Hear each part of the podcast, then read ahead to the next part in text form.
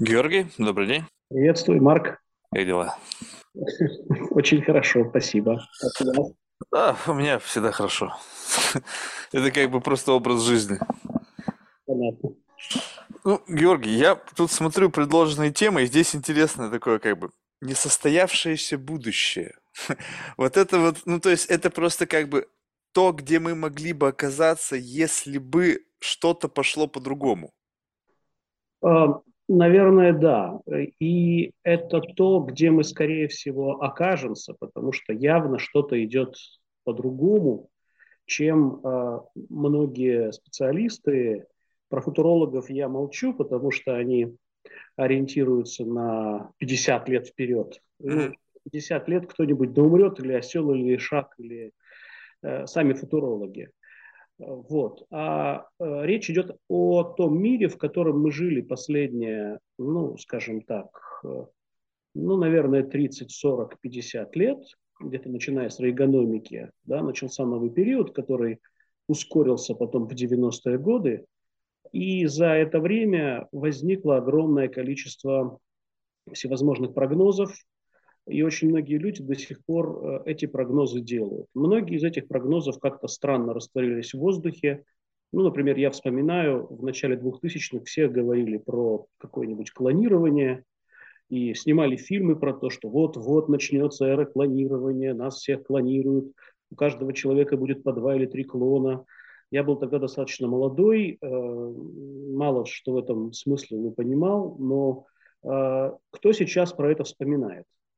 Было огромное количество скандалов в биологии, связанных с тем, что просто на теме клонирования спекулировали не очень а, честное, скажем так, ученое сообщество из разных стран, что характерно. Это был такой, с позволения сказать, глобальный заговор. А, и на сегодняшний день, конечно же, я не биолог, я не могу судить о том, что там происходит, но эта тема как-то ушла вперед. И вот сейчас, когда я вижу, что, например, то же самое говорят, допустим, о цифровизации, о трансгуманизме, э, я узнаю, э, будучи специалистом по продвижению э, в сфере культуры, я узнаю те же самые обертоны. Я не хочу сказать, что цифровики врут, да, вспоминая... Но на тех же сентиментах играют.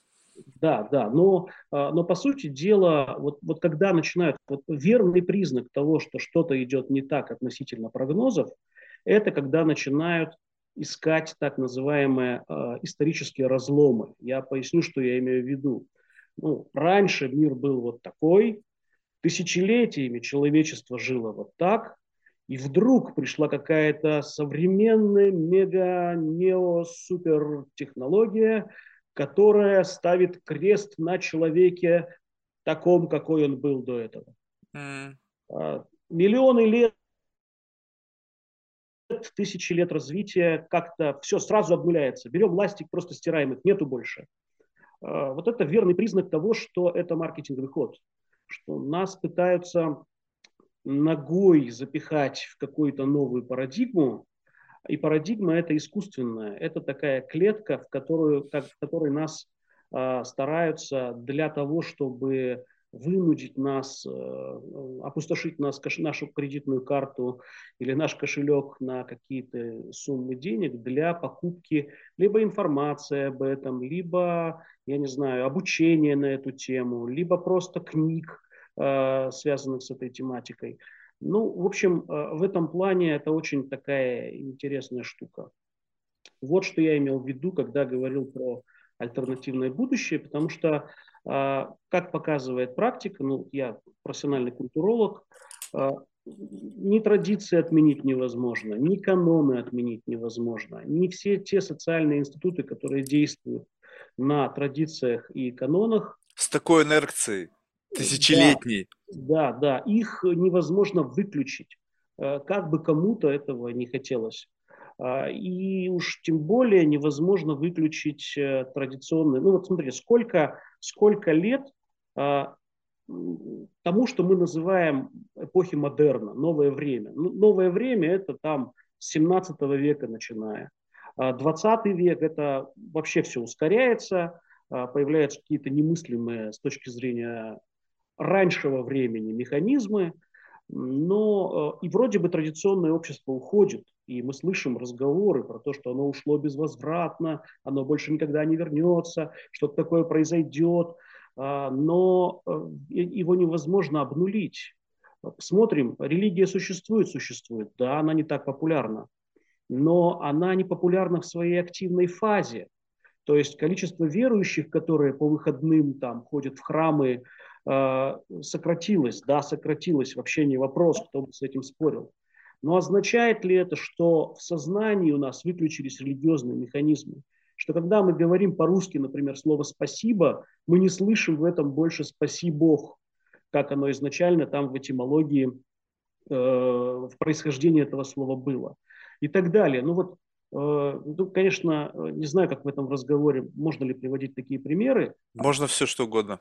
Да, э, ну вот, допустим, э, русская деревня, mm-hmm. да, там э, вот есть там у нас даже на приусадебных участках, сейчас, конечно, какие деревни уже остались, это смешно, а, но остался какой-нибудь, не знаю, там приусадебный участок, и на каждом участке у нас есть баня.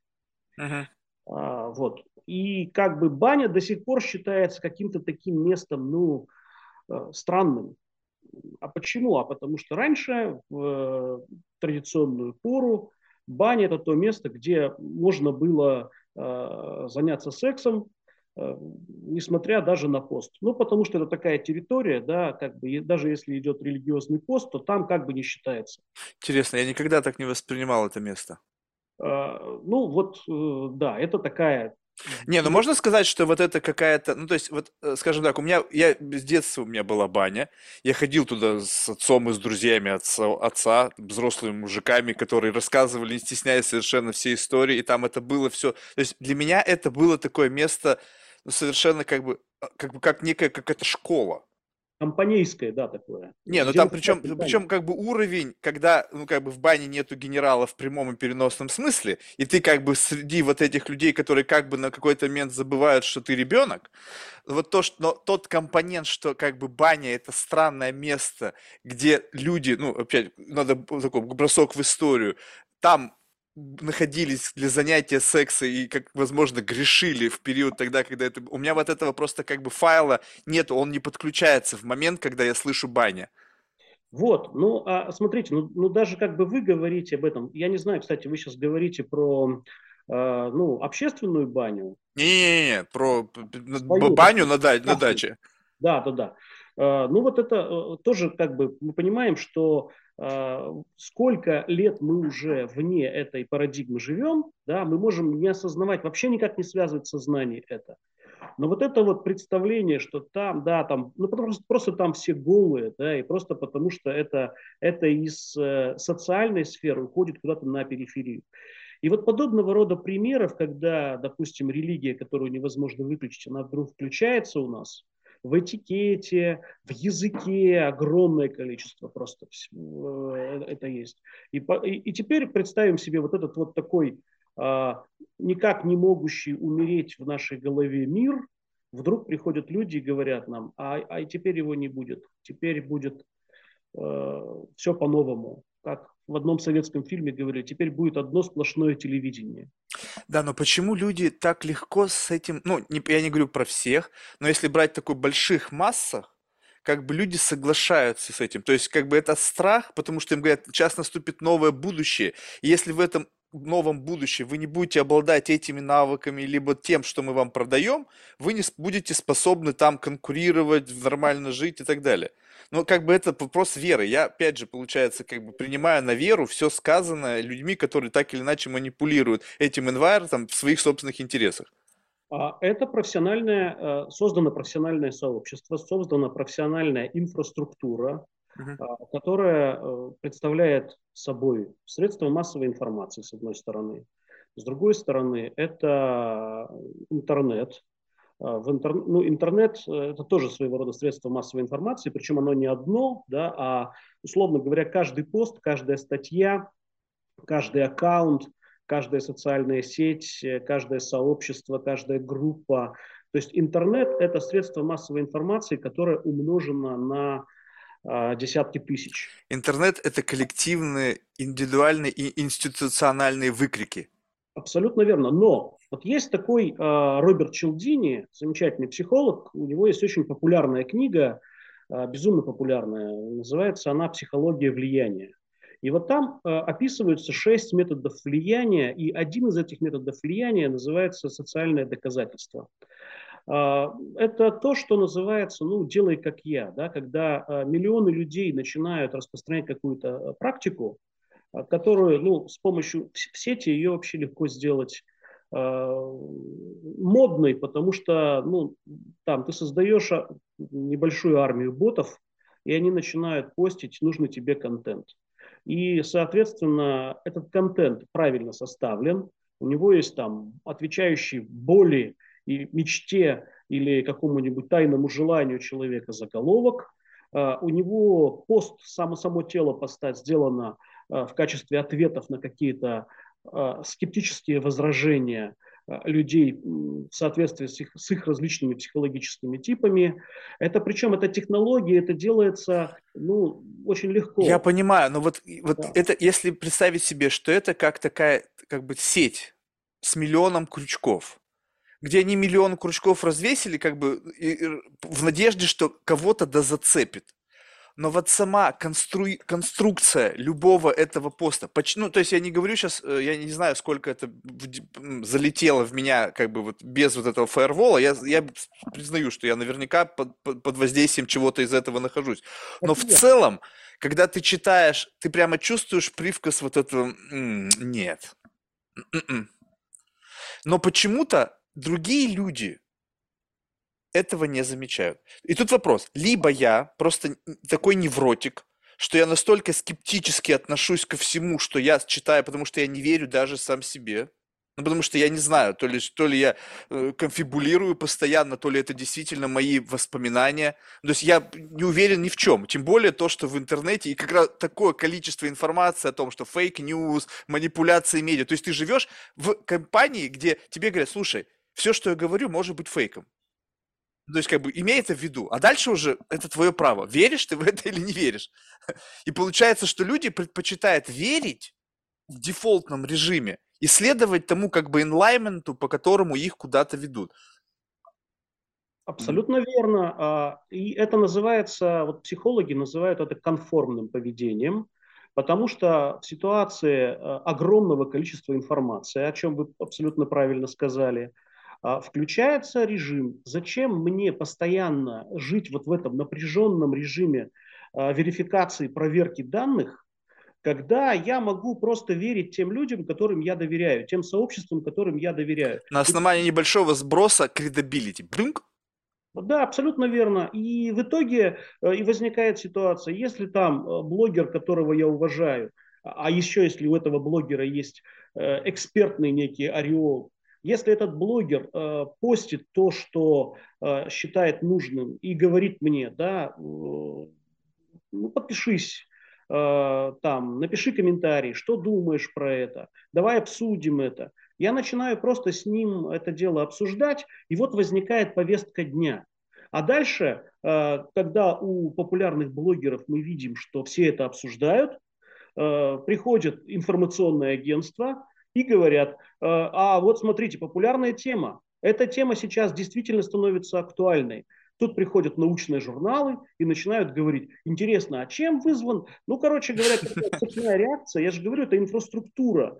Причем она же искусственно создавалась. Здесь нет никакой теории заговора. Это просто работа профессионалов, которые просто это делают для того, чтобы убеждать нас в чем угодно. Да, но представим себе, in the first place, хорошо, если у этого эксперта, там, псевдоэксперта, реального эксперта, родилась абсолютно аутентичная мысль, и он решил ей поделиться.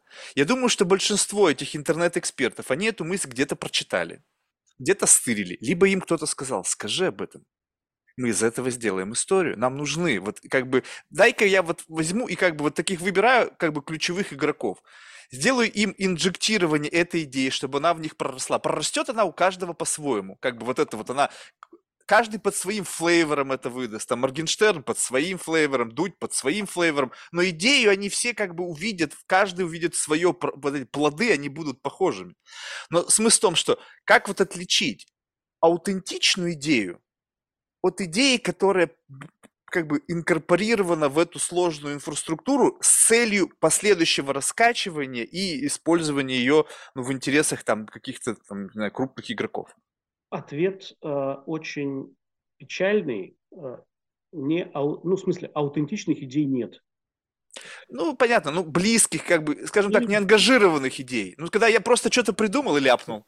Вы как раз э, сняли с языка все идеи ангажированы. Вот ведь в чем проблема. У меня нет. Я что говорю, что изнутри льется, без, вообще а, по барабану. В дело, что, понимаете, Марк, вы можете говорить-то и думать все, что угодно. Вы можете думать, что вы придумали эту идею сами. Нет, это понятно. Я не берусь авторства. Я имею в виду, что они не ангажированы. Я не говорю это потому, что... А дело в том, что вы все равно присоединяетесь к какой-то группе людей, которая думает так же, как вы. Э, фронтменом которой вы, возможно, являетесь, и выражаете эту точку зрения, э, которая э, будет соотноситься с их точкой зрения. Но с их это кого? Вот, вот той группы, которую, которую вы... Я не ощущаю себя внутри какой-то группы а группа номинально существует. Вот здесь мы... Хорошо, плавно... это, это, это хорошо. Я, давайте тогда попытаемся, я хочу, искренне, любопытно, эксперимент. Попытаемся тогда найти ту группу, как бы как, э, как, с которой я как-то нахожусь в неком синхронизме, и я как бы транслирую идеи, которые эта группа разделяет. А, смотрите, я сейчас объясню, как это происходит. Этой mm-hmm. группы дело в том, что не существует на самом деле. А, да, а, но она существует. Вот я сейчас всех запутал. Я понял, то есть это условно некая субъективная группа, к которой я как бы подключен. Называют это номинальной группой.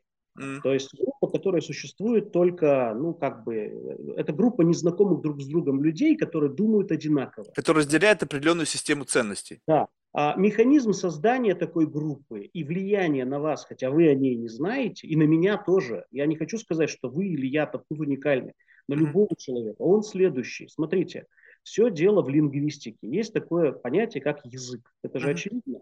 Угу. Каждый владеет каким-то языком, кто-то даже несколькими.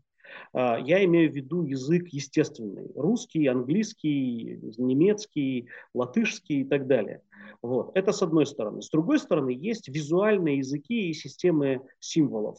Ну, я говорю слово посуда, у меня перед глазами сразу картинки. Там сковородка, кастрюля, ложка, вилка и так далее. Я говорю ядерная физика. Э, тут у разных людей разные картинки возникают в зависимости от образования. У меня там Эйнштейн с высунутым языком. Ну, вот больше ничего нет. Но неважно. Э, в данном случае, понимаете, как бы э, это как раз говорит о том, кто в какие сообщества входит. По количеству владения вот этими языковыми картинками и словами, понятиями, мы можем относить себя к той или другой группе.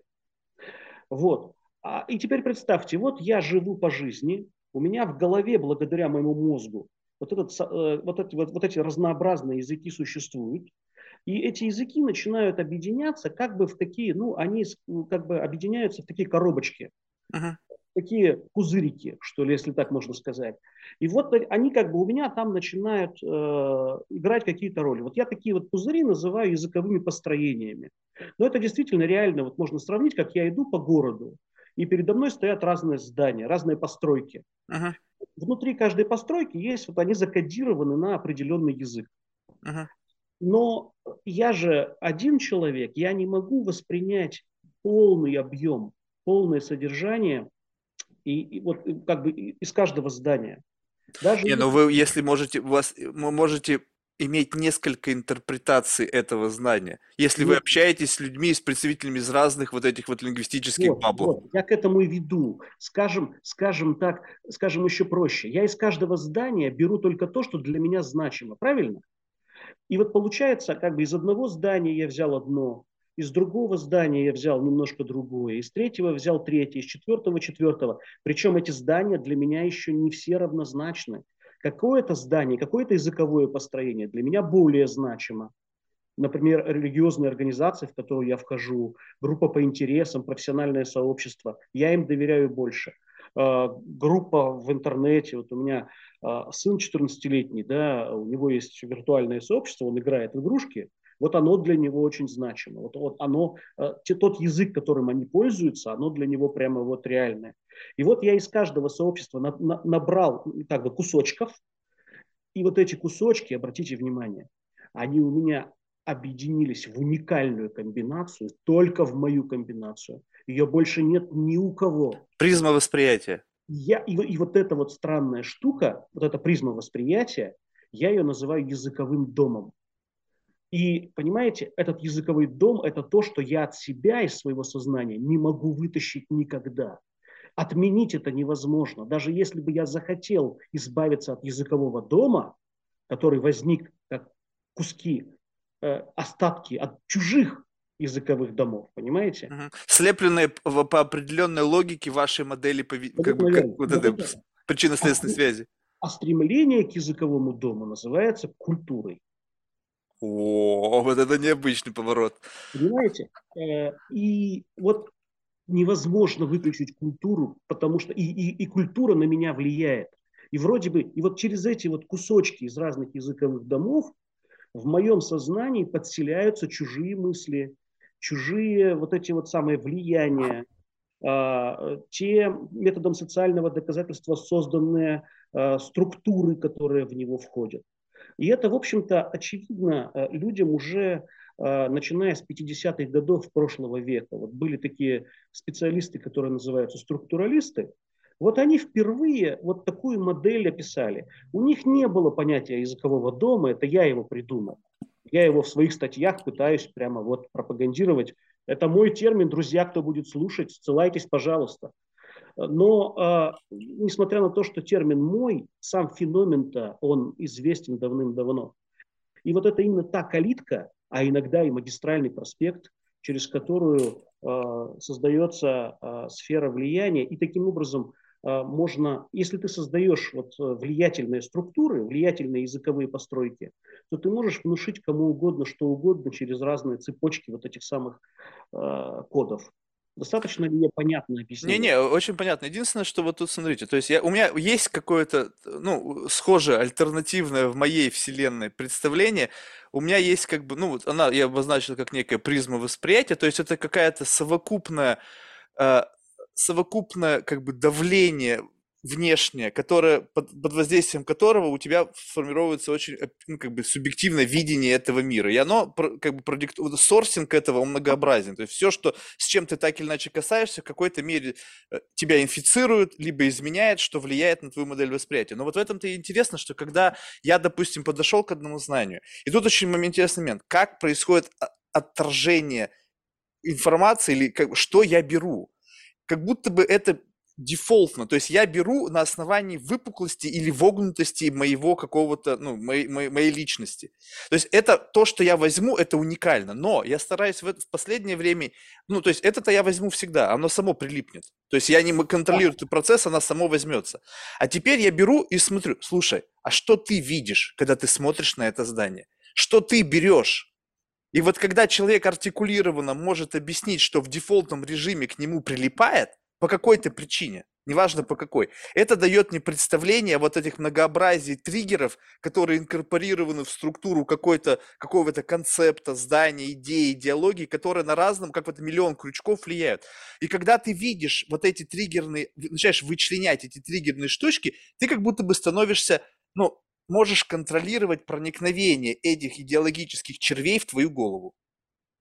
А, каких-то да, Каких-то, но, не, не всех, не всех, безусловно. Но соцсервей ты же все равно не, не отвечаешь. Не, не, не всех, но, но просто когда у тебя большой количество, поток людей, которых ты постоянно об этом спрашиваешь, то ты расширяешь и как бы ретроспективно находишься, о, вот это проскочило, вот это прошло через фаервол, и только сейчас, благодаря моему собеседнику, я понял, что я был завирусен какой-то идеей, которая, в принципе, как бы с действительностью мало чего общего имеет. А, Марк, я прошу прощения, здесь просто а, вы очень важные вещи для меня сейчас проговариваете. Я бы только акцентировал внимание, что, смотрите, все-таки есть небольшая разница вот в этих двух понятиях. То, что вы называете призмой восприятия, а, это как бы ваш инструмент, ну, в смысле, э, нас как личности, любого человека как личности, но вы акцентируете внимание на том, что как бы тебя вирусят, на тебя влияют, как бы над тобой происходит некое насилие.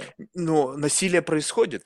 То есть, если, э, скажем так, это я назвал бы знал лучше насилием, но сам факт, что это происходит, как бы прилипание на ходу.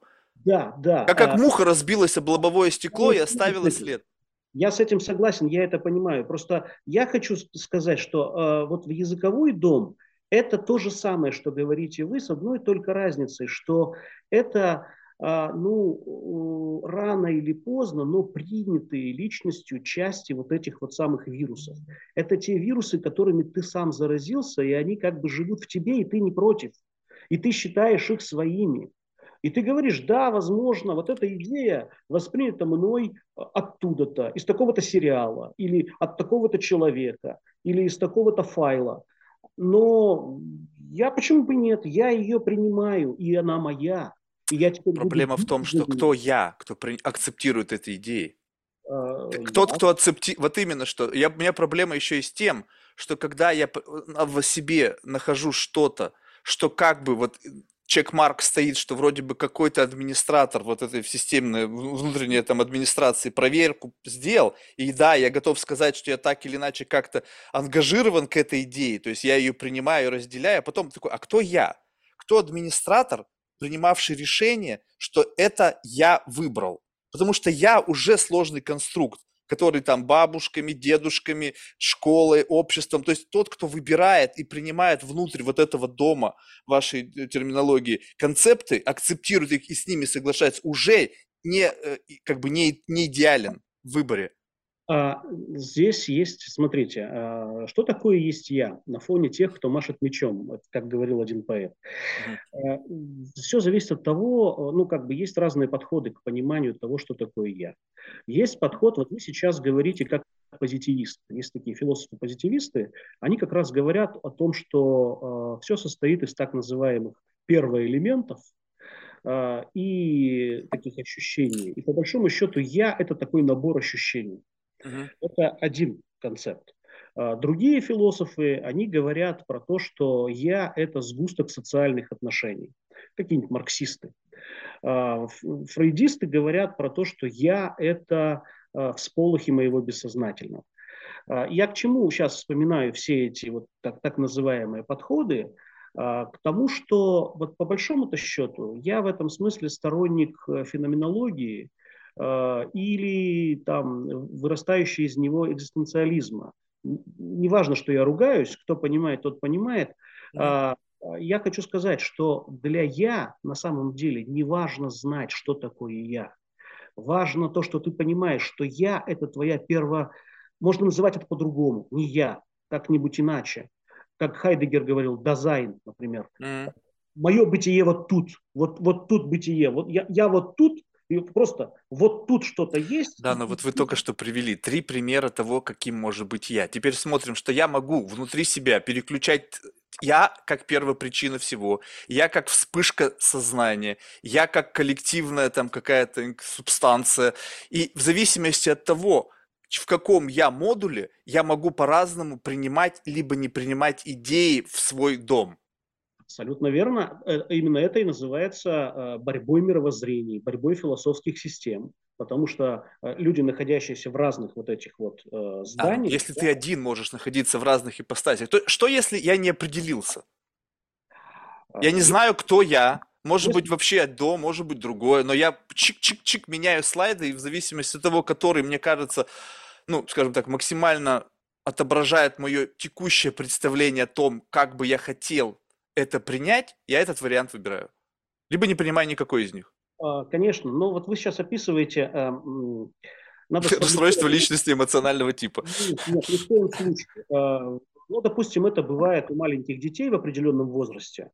Они абсолютно нормальны, просто у них такой период, э, вот кризис самоидентификации, они не могут понять, кто они, и для них это становится очень важно.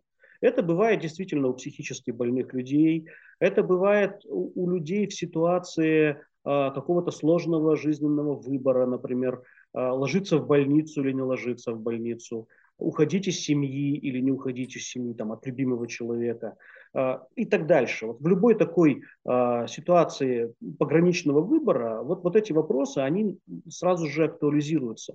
Но мы-то сейчас, мы начали с вами разговор с того, что мы описывали обычных людей. Обычный человек, он ведь не рефлексирует на эту тему, что такое есть я, кто я, позитивист или марксист. Это, это нужно э, настроиться как-то, это нужно войти в какой-то уже из э, языковых построений, как бы это нужно усвоить их код, и тогда ты будешь как бы смотреть на себя с их точки зрения. Это тебя посчитали, это на тебя как раз э, повлияли, завирусили тебя каким-то уже этим восприятием. Но твое вот это вот первичное состояние, твоя первопорядковая э, реальность, оно существует еще до входа в какой бы то ни было э, кодовый язык.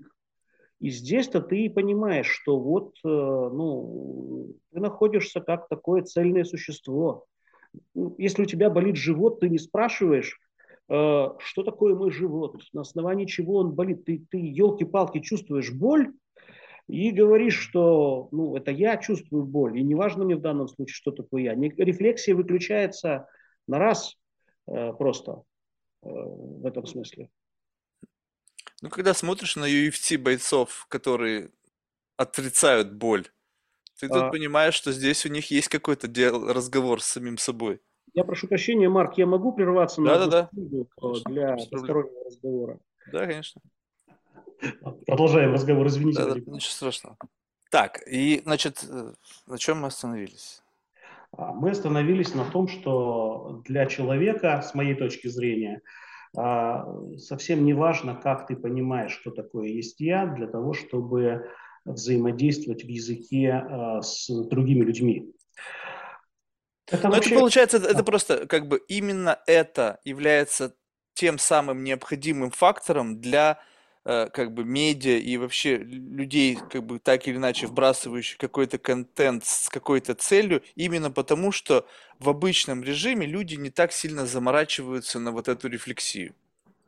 Но если ты уже заморочен, ну, скажем так, вот давайте сейчас, ну, то есть можно говорить о, как бы о массах. Ну, блин, неинтересно, потому что, в общем-то, как бы уже с этого, вот с этого момента все становится понятно. Так, люди не видят, поэтому их триггерит, поэтому в конечном итоге они становятся заложником того или иной идеологии, бабла, мифа, какой-нибудь там еще идеи, какая, для кого что более притягательно.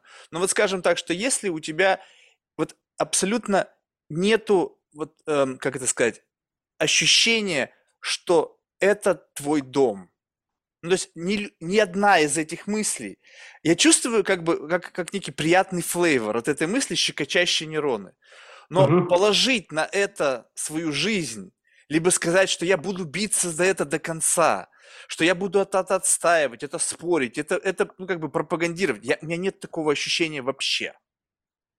То есть я абсолютно такой как бы подвижный в этой массе, как бы говори мне любую свою фантазию, я просто на нее посмотрю, послушаю, но мне кажется, что она, ну, как бы, я ее как-то как в себе найду место, чтобы ее уместить, но она не станет как бы э, э не будет как, вас зажигать. Ну, ну, не то чтобы зажигать, как бы она не, не изменит меня вот как бы кардинально.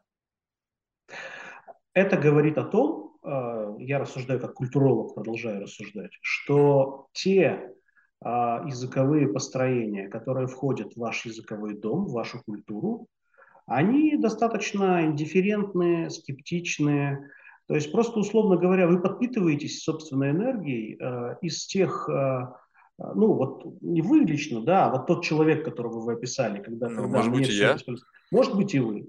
А, вот, вы под, просто подписываетесь от таких сообществ, которые смотрят на это, ну, вот так, с высоты птичьего полета. Ну ладно, ну вот еще такой вариант бывает. Ага, еще такие зверьки есть. Ну, вот так вот они странно себя описывают, вот так вот они живут.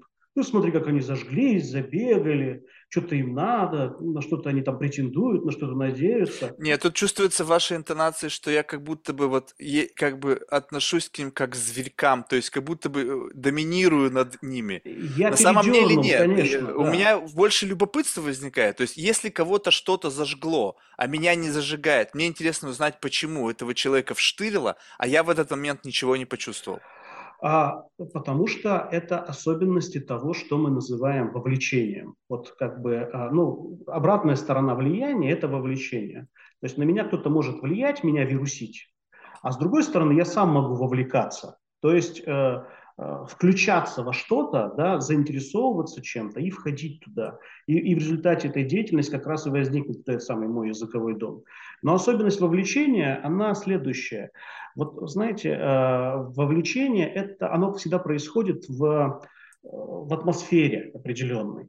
А, оно не бывает в безвоздушном пространстве. Важно, чтобы вокруг меня были какие-то знаки и символы. Мы же э, договорились, что мы находимся в пространстве языка, uh-huh. вот, а в языке всегда знаки и символы. И эти знаки и символы как-то эмоционально заряжены, и они на меня действуют.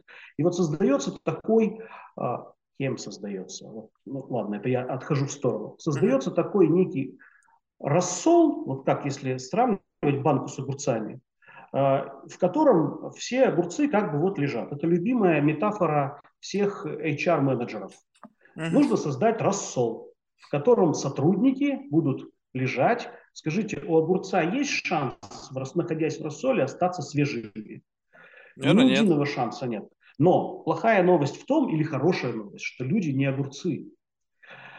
И э, в человеческом вот этом вовлекающем рассоле э, часть огурцов, часть людей сразу вовлекается, часть чуть попозже, часть вообще очень медленно будет это делать.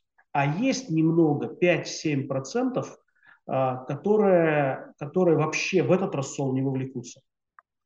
Вот тот пример, который приводите вы, он во многом связан с тем, что а, просто если, вам, если в вас не штырит какая-то идея, если вы не, а, как бы не подключаетесь к продвижению какой-то важной мысли, важной а, какой-то эмоциональной звезды, которая вас ведет, это означает, что, скорее всего, вы не в той банке.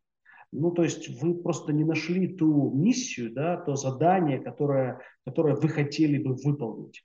А, я вас уверяю, просто нужно поискать в других э, языковых построениях, в других банках. Ой, вот э, как раз таки найдете... Э, всю жизнь я путешествую по другим банкам. То есть... Если нужно, конечно. Нет, да, в этом-то да. и дело, что я когда обожаю путешествовать по другим банкам. То есть это то, что как бы вот ради чего этот подкаст, ради чего вообще, в принципе, общение с другим человеком. Потому что так или иначе, и чем ты дальше от него, чем он точно прямо очевидно из другой банки, тем это интереснее. Но вот э, как бы следствие этого вот такого путешествия, знаете, вырастает некое, ну как бы э, э, ощущение, что ты как бы уже каждого огурца повидал. Ну то есть редко встречается архетип, которого ты не встречал. Вот прямо вот ты думаешь, блин, ну вот такого я еще не встречал. Ну, чтобы вот прям вот, ну, вот думаешь, блин, да как вы там в этой в банке так просолились, что вообще непонятно. То есть есть схожие архетипы, допустим, там архетипы фанатов, да, это такая большая банка, в которой фанаты живут, спортивные фанаты, фанаты там, не знаю, культа личности, еще что-то. Внутри этого рассола есть там пузырьки с новым рассолом, они ангажированы какой-то конкретной личности. Там Месси, фанаты Месси, фанаты там, не знаю, там кого там, кого угодно, там Рока этого, там Дуэйна Джонса, еще что-то. То есть, но сам факт, что как бы балка в целом банка общие у них. И ты понимаешь, что вот там они все как-то их штырят, какая-то вот зависимость от какого-то инфлюенсера, который каким-то образом что-то им там щекочет. Я не знаю, каждому свое, да, то есть у каждого там неизвестно, как он на них воздействует. Но ты на это смотришь и говоришь, так, ну, ну понятно. Как бы это, в этой банке все ясно. То есть, причем эти люди могут сразу тоже в нескольких банках еще находиться. Потому что они могут быть фанатами, и одни также могут быть, там, не знаю, активистами какой-нибудь другой темы и так далее. И поэтому, когда ты с ними общаешься, ты извлекаешь как раз-таки артефакты вот этих вот разных их зацепок, пришедших, к которым они пришли органически по своим какому-то движимой своей реализации своей цели, либо те, которые их завирусили. И как только ты вот с этим встречаешься, у тебя получается, что чем больше я прохожу по банкам, тем больше я э, как бы становлюсь вне этих банок. Ну, то есть как будто бы я теряю возможность выбрать, потому что выбор настолько многообразен, и мне интереснее уже не выбирать, а быть просто как бы как лакмусовая бумажка, которая реагирует на кислотность этого или там соленость этого рассола. Да, вы описали просто диагноз, извините, культурологический. Я шучу. А, ну, дело в том, что, смотрите, да, а, как бы, э, еще раз, концепция заключается в том, что нельзя сливаться с банками. А, то есть нельзя становиться рассолом. То, что вы понимаете, рассол, находящийся в разных банках, то, что вы научились считывать таких типовых представителей, э, которые живут в разных языковых построениях, я сразу же пытаюсь э, вернуться к этой концепции, uh-huh. не говорит о том, что, ну, условно говоря, вы выбрали свой путь, да, вы выбрали определенную деятельность, вам интересно ходить по разным зданиям и смотреть, что там находится. Uh-huh. А вопрос-то в том, что, смотрите, когда я вводил эту метафору с языковыми построениями, языковым домом, я имел в виду, что ведь самое это главное, что в этом, в этом хождении. Самое главное – это э, находить те здания, те банки, в которых ты все-таки хотя бы в какой-то степени чувствуешь себя дома. Ну, то есть брать у них какие-то вещи, ну, вот я, допустим, да, там, да, я открываю э, книжку, не знаю, Чехова, я понимаю, что вот это на 50%, на 60% вот войдет в мой языковой дом. Открываю книжку, э, не знаю, там, да, какого-нибудь другого автора, не знаю, Марка Твена, я скажу, что да, здесь вот только на 30%. И вот это вот как раз и получаются те кусочки, на самом-то деле, те рассказы Чехова, которые... Про Крустово ложе, через которое проходит все. Да это не про Крустово ложе, поймите. Не, ну же... почему Чехов на 50%, а Марк Твен на 30%? Значит, где-то что-то, какое-то вот этот вот, э, как бы, вот это прохождение через вот этот очень специфический гейт сопряжено с, как бы, с определенными, как бы, э, ну, объемом того, что туда умещается. Это я же уже постфактум говорил, да, то есть как бы, что Чехов на 50, а Марк. В тот момент, когда я с ними взаимодействую, я вообще так не мыслю, я не рефлексирую. А, то есть это без, как бы безакцептное проникновение. Конечно. Бессознательное. потом я, я сяду, иногда сознательно, иногда бессознательно, иногда говорю, да, вот это мне нравится, это я беру. А иногда оно само, как вы говорите, прилипает, очень правильное э, слово в данном случае, это именно такое вот налипание. А потом просто я сел вот так вот перед собой, открыл компьютер или взял листочек бумаги и сижу и как бы говорю, так, а, вот, а что такое есть я? А сколько во мне всего? Составь 50 книг, на которые тебя повлияли. Ну, сейчас составлю 50 книг но все равно ты же садишься, начинаешь составлять список, 50 книг, вспоминаешь какие-то книги. А вот еще была такая книга. А они же все еще цепляются одна за другую. Ну, мы хотели говорить о будущем, а ушли. Не, ну может быть это вот как раз-таки та история, то есть которая, в, в основе которой и есть инструмент построения будущего. Ну то есть как бы что сейчас мы же, мы, каждый из нас, как бы вы сказали, что есть какой-то, ну условно вот этот рассол, да, но ведь получается, что каждый из нас с учетом подключения к интернету контрибьютит что-то в этот такой общий рассол, общечеловеческий рассол. То есть вот как бы это вот э, по чуть-чуть каждый вбрасывает. Чей-то вброс, он магнитуда слабая. Там Илон Маск вбросил, там волны пошли, такой цунами настоящее. Или там ученый а какой-нибудь. Не, ну я, при, я утрирую. Ну просто надо же было привести, да, да, что да. каждый вбрасывает, но магнитуда вот этого волн, как бы резонанса того, что это вызывает, разная. И получается так, что постепенно, постепенно происходит какое-то, ну как бы такое единое эм, как бы ощущение некой новой нормы, в которой есть как бы градиент в зависимости как бы от каких-то стран, каких-то там территориальных границ, там, не знаю, идеологических баблов. Но в целом, как бы, есть место, где вы чувствуете себя дома, и там кто-то еще есть. Наверняка, потому что... Вот, а я когда чувствую, что как бы я дома, я кружу по сторонам, и здесь никого нет. Я приглашаю к себе домой, говорит, не, Марк, неуютно, нехорошо. Надо посмотреть, что там у вас дома. Там просто не все дома. Вот, вот, вот в этом-то и проблема. Ну, так, не, так на самом деле не бывает. Э, даже если дома никого нет, там обязательно кто-нибудь есть. Нет, ну, я, я поясню, я прошу прощения. Просто надо здесь э, немножко закончить эту мысль. Смотрите, дело в том, что мы же находимся в пространстве языка, Угу. А язык, а язык он не бывает для одного человека. Язык это средство коммуникации с другим. То есть любое слово, даже если вы его сами придумали, вот мой маленький сын, он э, Чебурашку называл Бузе. Его никто не понимал. А, или э, такой был русский философ Владимир Соловьев, он э, карандашам давал имена. И эти имена он мог называть в речи, даже когда карандашей не было рядом. Ну, потому что это были персонажи из его выдуманного мира, из его выдуманного языкового дома.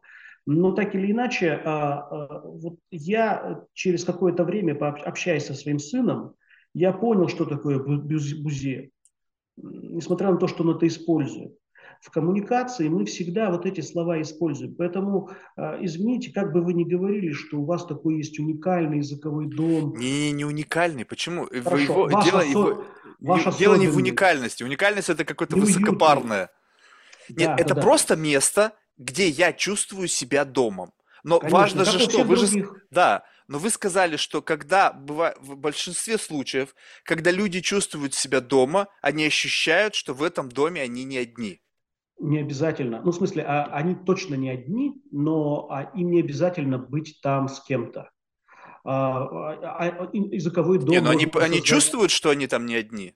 У них нет а, ощущения а, одиночества? Может и быть. Все зависит от того, какой языковой дом они себе построили.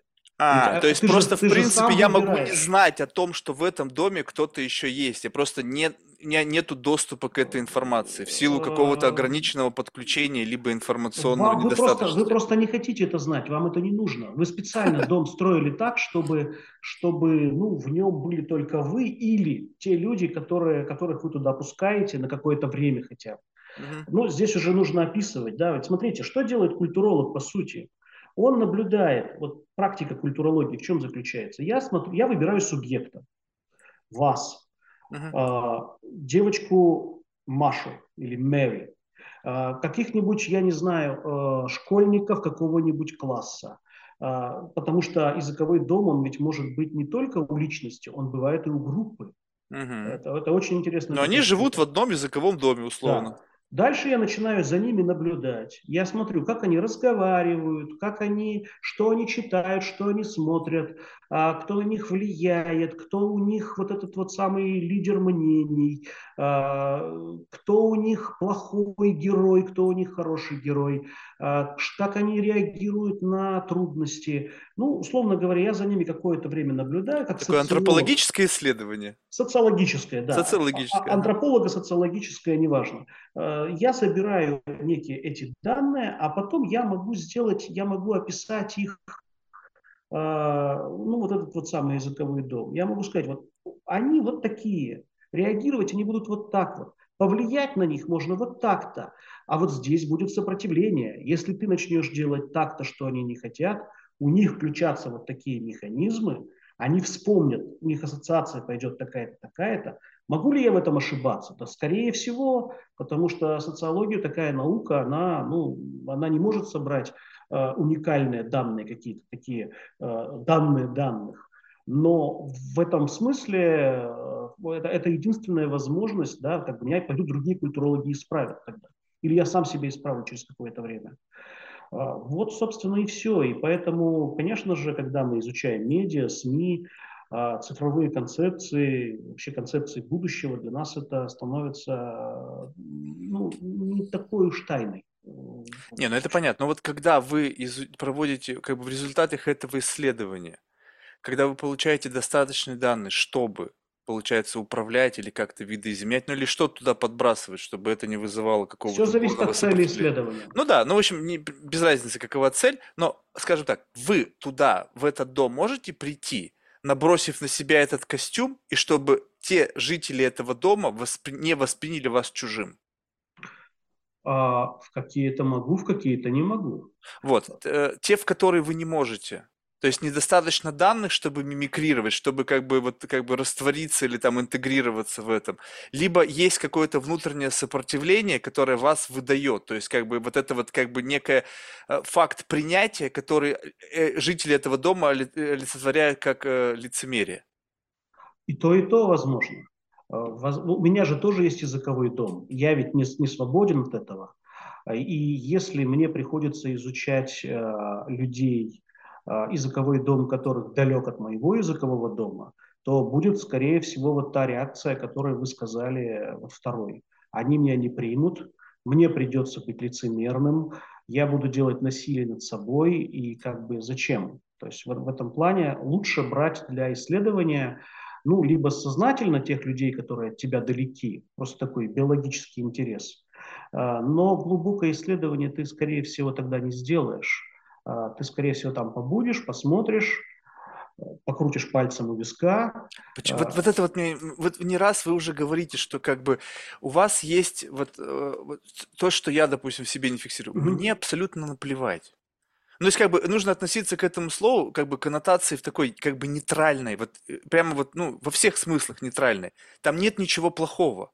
То есть, я могу быть в любом доме и смотреть, как там люди чудят, абсолютно как бы, ну, я, есть, конечно, какие-то красные линии, где я понимаю, блин, там в кругу а, педофилов, где там они режут детей после ну, того, что они сидят. То есть я, но это уже такой хоррор. Вы прям. же сами себе противоречите. Не, ну, ну, да, ну, как вы начали с того. Ну, да, это, да. Я понимаю, ну, это экстремумы. Ну, то есть, как бы там очутиться, ну, как бы невозможно случайно.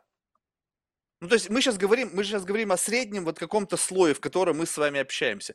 И он наделен какими-то домами. Мы с одного дома переходим в другой, в третий, в десятый. Редко встречаешь, что ты попал в какой-то дом, где, блин, ну нет, я был среди там KKK, там этих ребят, они там обсуждали какие-то жуткие вещи. Я думаю, блин, ну как бы офигеть, как, в какой заморочке вы живете, то есть как бы как вам тяжело, наверное, или еще что-то. Но в смысле того, что как бы пытаться осудить, крутить вокруг пальца, я не вижу смысла. Ну, есть, как бы абсолютно... Ну, ну, хорошо, хорошо. Дело-то ведь не, не в этом. А, крутить пальцем у виска – это же тоже ну, определенного рода риторическая фигура. Сказать, ну, окей, хорошо, это, этот дом для меня чужой, я отсюда пошел. Но я хочу просто сказать, главная эта мысль была в том, что ты вряд ли сможешь этих людей адекватно понять. Почему? Потому Если ты начинаешь с ними разговаривать, и а ты как бы искренне mm любопытствуешь, что я, я понял, почему они, их это вштыривает.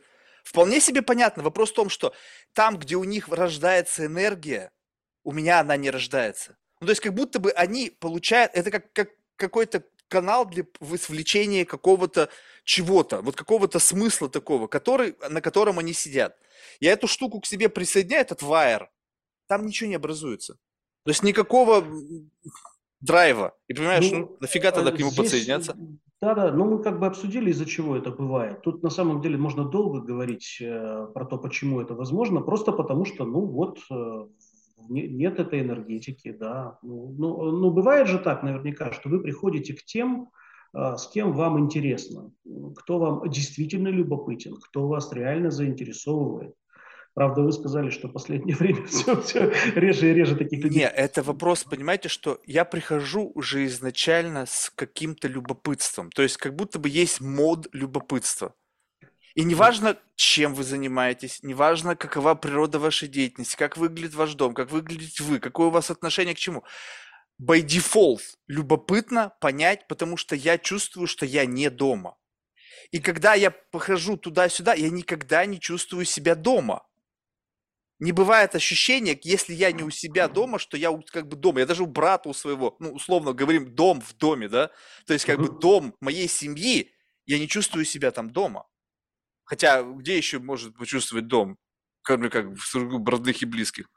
Всякое бывает. Я знаю людей, которые дома-то себя не чувствуют дома. Ну вот, я про это и говорю. А тут, нет, ну дома, нет, дома, по крайней мере, но дома, но я чувствую, что я тут один. Ну, в общем, идея в том, что, как бы, если я не знаю, искусственно ли, либо я это придумал, но абсолютно как бы индифферентно относиться к представителям этого дома, что как бы не будет выдавать в тебе врага.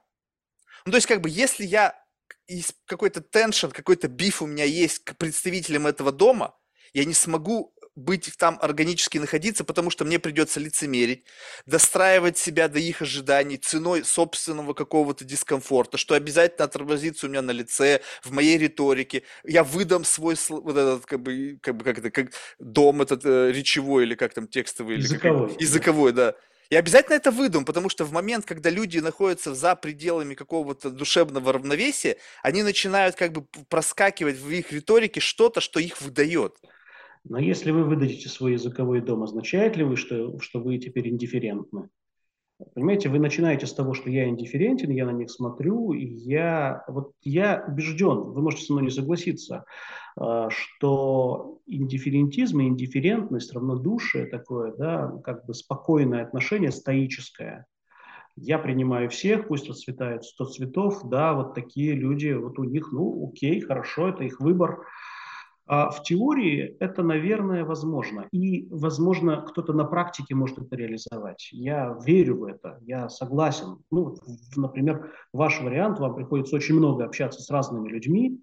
Я э, сначала с восхищением, потом с любопытством, потом с наслаждением, а потом с ужасом послушал малую толику э, тех интервью, которые вы проводите. Я, я готов поверить, да, что... Да, но это только подкаст.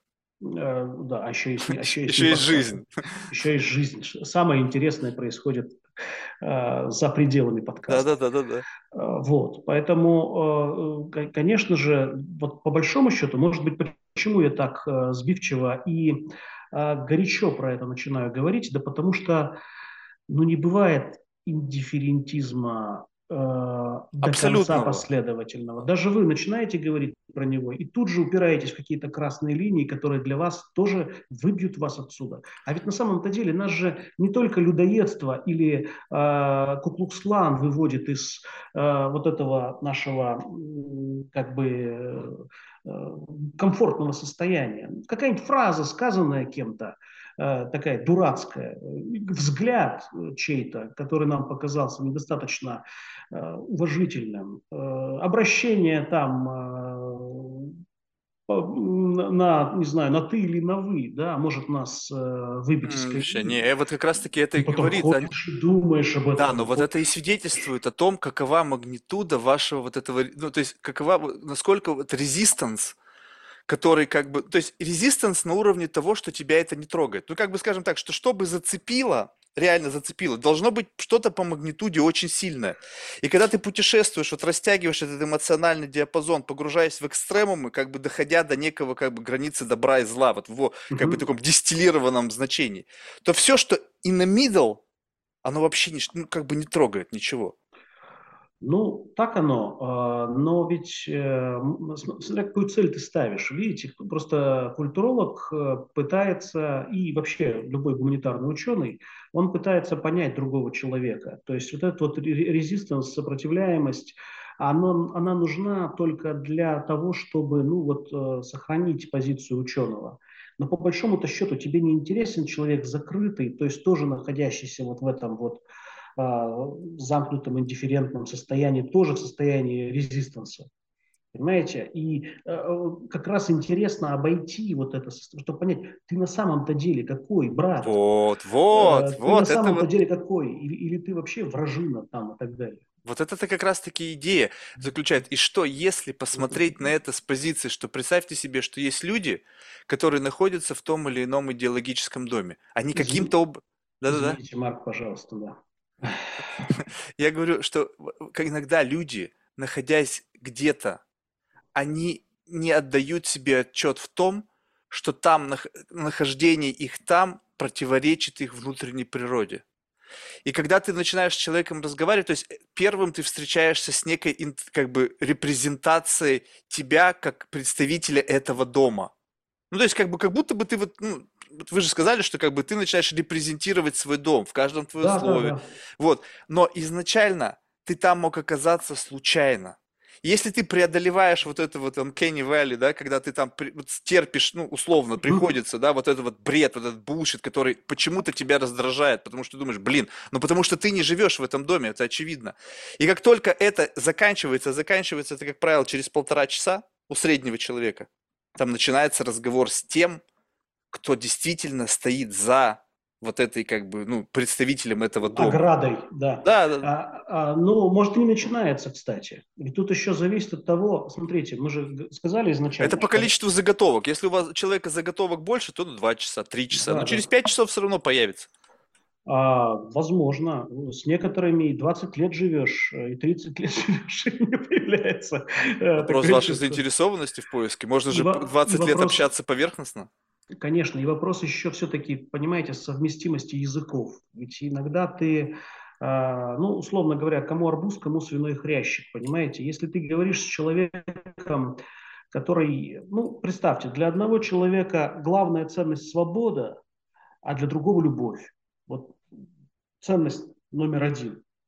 Мгм. И когда ты начинаешь с этим человеком разговаривать, э, и это, это, это ты неизбежно столкнешься с тем, что в каких-то точках ты не сможешь соприкоснуться и пересечься и договориться. А, Почему? Просто, а, ну, потому что под эту ценность созданный языковой дом, он не позволит тебе это сделать. Почему? Ну, что вы должны просто найти сможет кросс-референс. А где-то они легко найдутся. И, и какие-то кросс-референсы будут лежать на поверхности, а какие-то вот эти вот перекрестные ссылки, да, они не а, будут возможны. Почему? Вот Ну, как раз-таки я верю в то, что что это, в это, каждом пе- это можно найти. Нет, ну вот в этом представьте себе, что как бы как, как найти Можно, аналог наверное, можно. мягкого И Я в понимаю, моем мире, да? Да ради бога, конечно, можно найти. Если есть время, если есть желание, Вот именно, если если вы для человек меня готов, там же- готов инвестировать в это. человек, Да, вот, вот ключевое слово инвестиция. Но ведь мы же очень часто это, это происходит э, бытовое общение. Да? Мы же можем общаться где-то, в, я не знаю, на бегу, мы можем общаться где-то э, где-то еще, да, в, в этом плане. И у нас иногда нет времени даже на вот такое вот инвестирование, вот так, на такое э, взаимное э, проникновение друг в друга. Э, И очень многие делают такой вывод, зачем мне общаться с людьми, с которыми, э, с которыми у меня э, ну, какая-то несовместимость на уровне языка, на уровне понимания.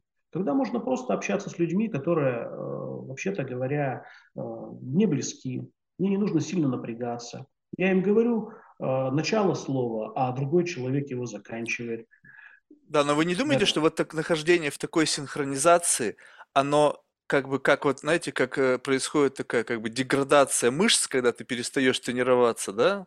Когда вот ты был в хорошей физической форме, потом перестал тренироваться, и уже все, тело отдрябло, мышцы отдрябли. И также вот здесь вот, когда сопротив... ну, как бы восприятие инаковости становится настолько острое, что ты просто как бы любую, хоть сколько-то какую-то вот эту не- несинхронию, да, или как это правильно сказать, начинаешь отключать, cancel, cancel, cancel. То есть что-то там звучит не так, как в моем доме, среди моего вот этих соплеменников, которыми мы сонастроены, и как бы они продолжают за меня вот этот, как бы вот кукушка хвалит там, кого там, пе- петуха, да. петуха, да, или там за то, что хвалит он там кукушку, в общем, и получается так, что мы как бы в такой находимся какой-то невероятной созависимости от этого, но и другой, любой для нас становится как вот какой-то инородный агент, который вызывает автоматическое отторжение. Жик, жик, нет, нет, нет, нет. Это, это очень опасная ситуация, конечно. Э, Безусловно, э,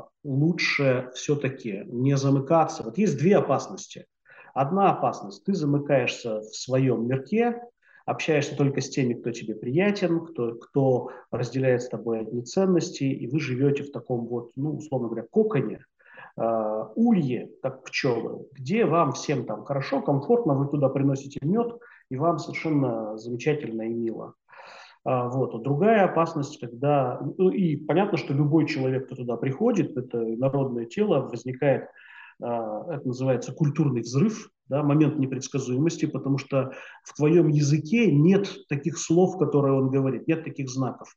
И эти знаки, они просто производят какой-то ужас, кошмар. Это как э, голый мужчина, который приходит в монастырь. Э, Что-то меня сегодня тянет на какие-то метафоры сомнительного смысла. тянет, пусть они и и Да. тянутся. То есть это как раз таки интересно. ну, ус- условно говоря, там появляются какие-то... э, Ясно, что я там не буду понят. Э, Более того, я там вызову э, кошмар какой-то, как, как гвоздь, который ты втыкаешь в муравейник.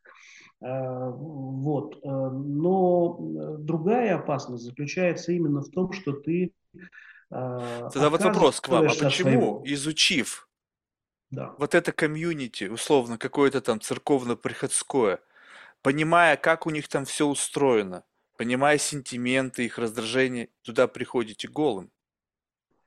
Вопрос, да, я, я не прихожу. Вот, поэтому это если ты туда пришел, как среднестатистический прихожанин, ничем не выдающийся, и изнутри начинаешь наблюдать за этим процессом, как бы не вызывая раздражения. То есть, как бы, э, вот момент мимикрии, вот такой вот, когда вот эти тетромбоциты, да, или какие там клетки, угу. борющиеся с чем-то, вот как бы иммунитет Да-да-да. этого дома не распознает в тебе инородности.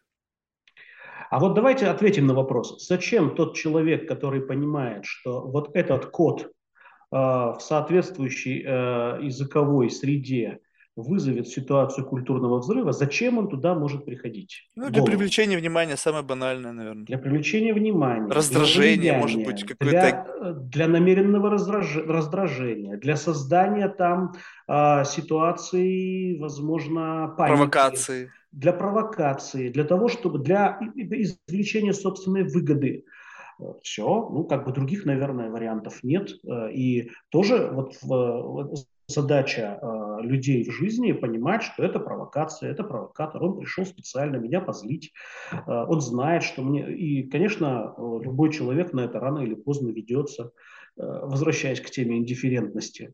Потому что когда такой человек к тебе приходит, да, и начинает тебя еще сознательно а, как бы раззадоривать, да, а тут будь такой индифферентным. Ну, ну ладно, вот как раз-таки вот здесь вот это любопытно. Я сейчас пытаюсь себя, то есть как бы для того, чтобы не быть голословным, как бы вспомнить себя в ситуациях какого-то, ну, какого-то конкретного, ну, outraging, что-то такое прямо невероятное происходящее вокруг меня.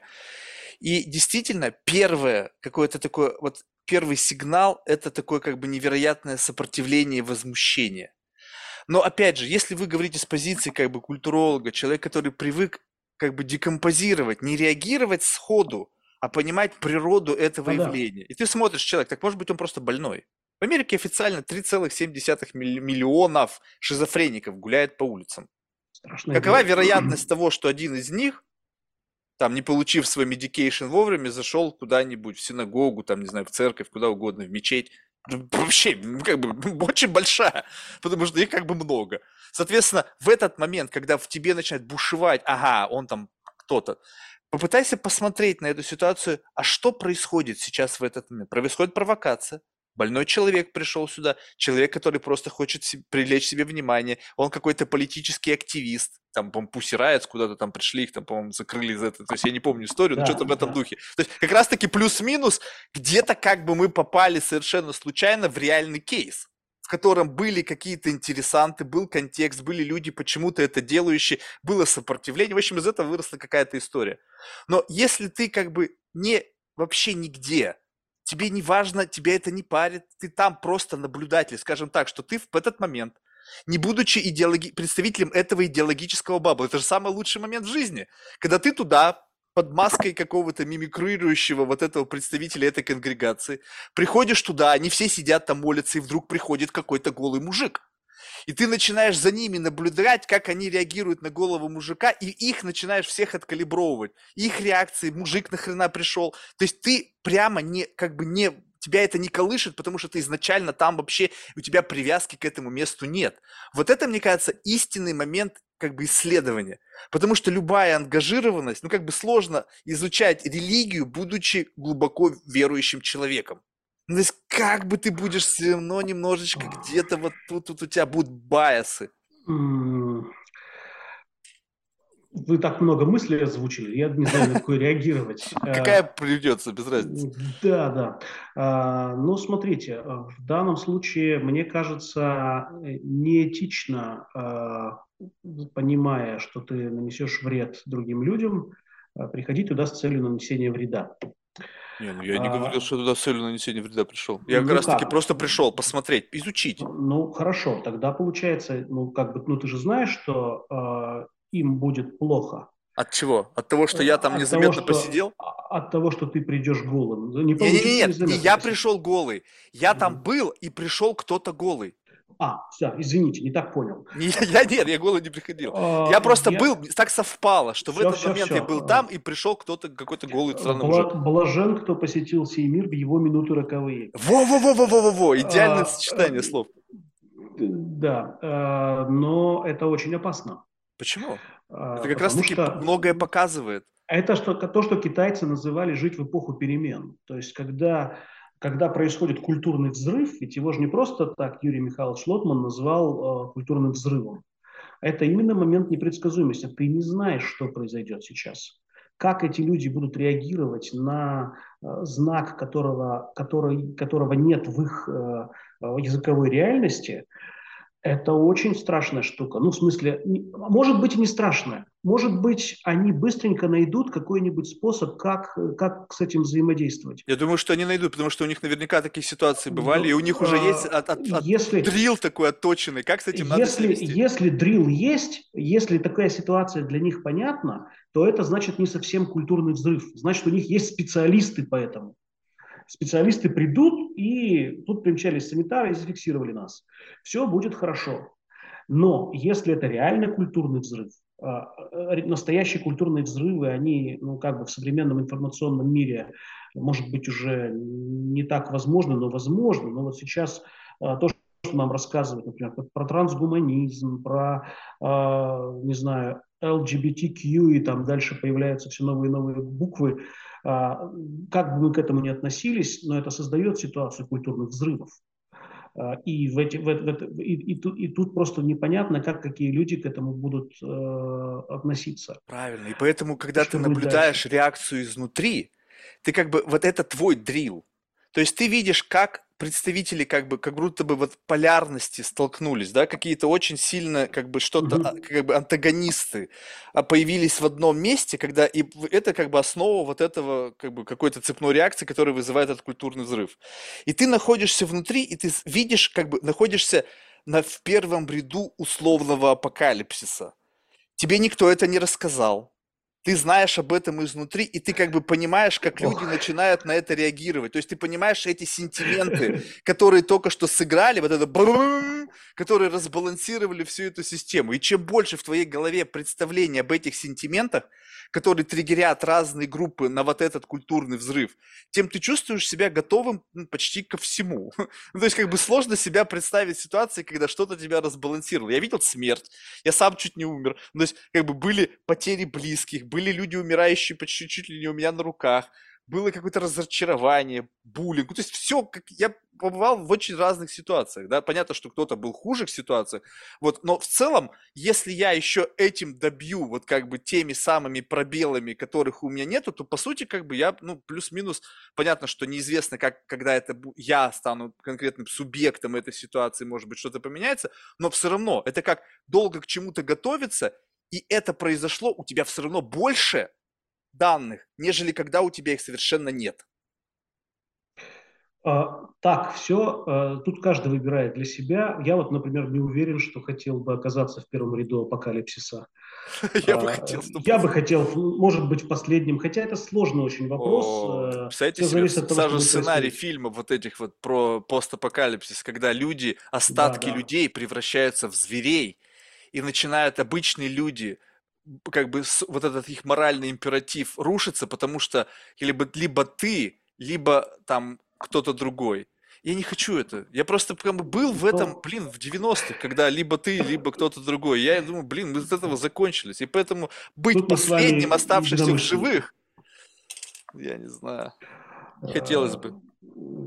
Все зависит от того, как на это посмотреть и от того, что конкретно будет происходить. В вашей концепции я согласен. Нет, лучше сразу. Но может же иначе все разворачиваться, тогда лучше помучиться. Вы верите в, в как бы какой-то, знаешь, вот в, в этом-то идея, что я, я не то чтобы разочарован, разочарован в людях, скорее всего, это просто я знаю о себе, что я, ну, далеко не лучший представитель человеческого вида, и в силу вот этих вот багов, которые есть во мне, я просто знаю, что как бы я э, с этими зверями внутри меня, ну, как-то научился договариваться в силу того, что я знаю их существование, я знаю, что они рвутся наружу, я знаю, что их как-то надо успокаивать, и когда-то они вырывались. А когда, но я знаю, что, верю, по крайней мере, что в каждом человеке есть какие-то демоны.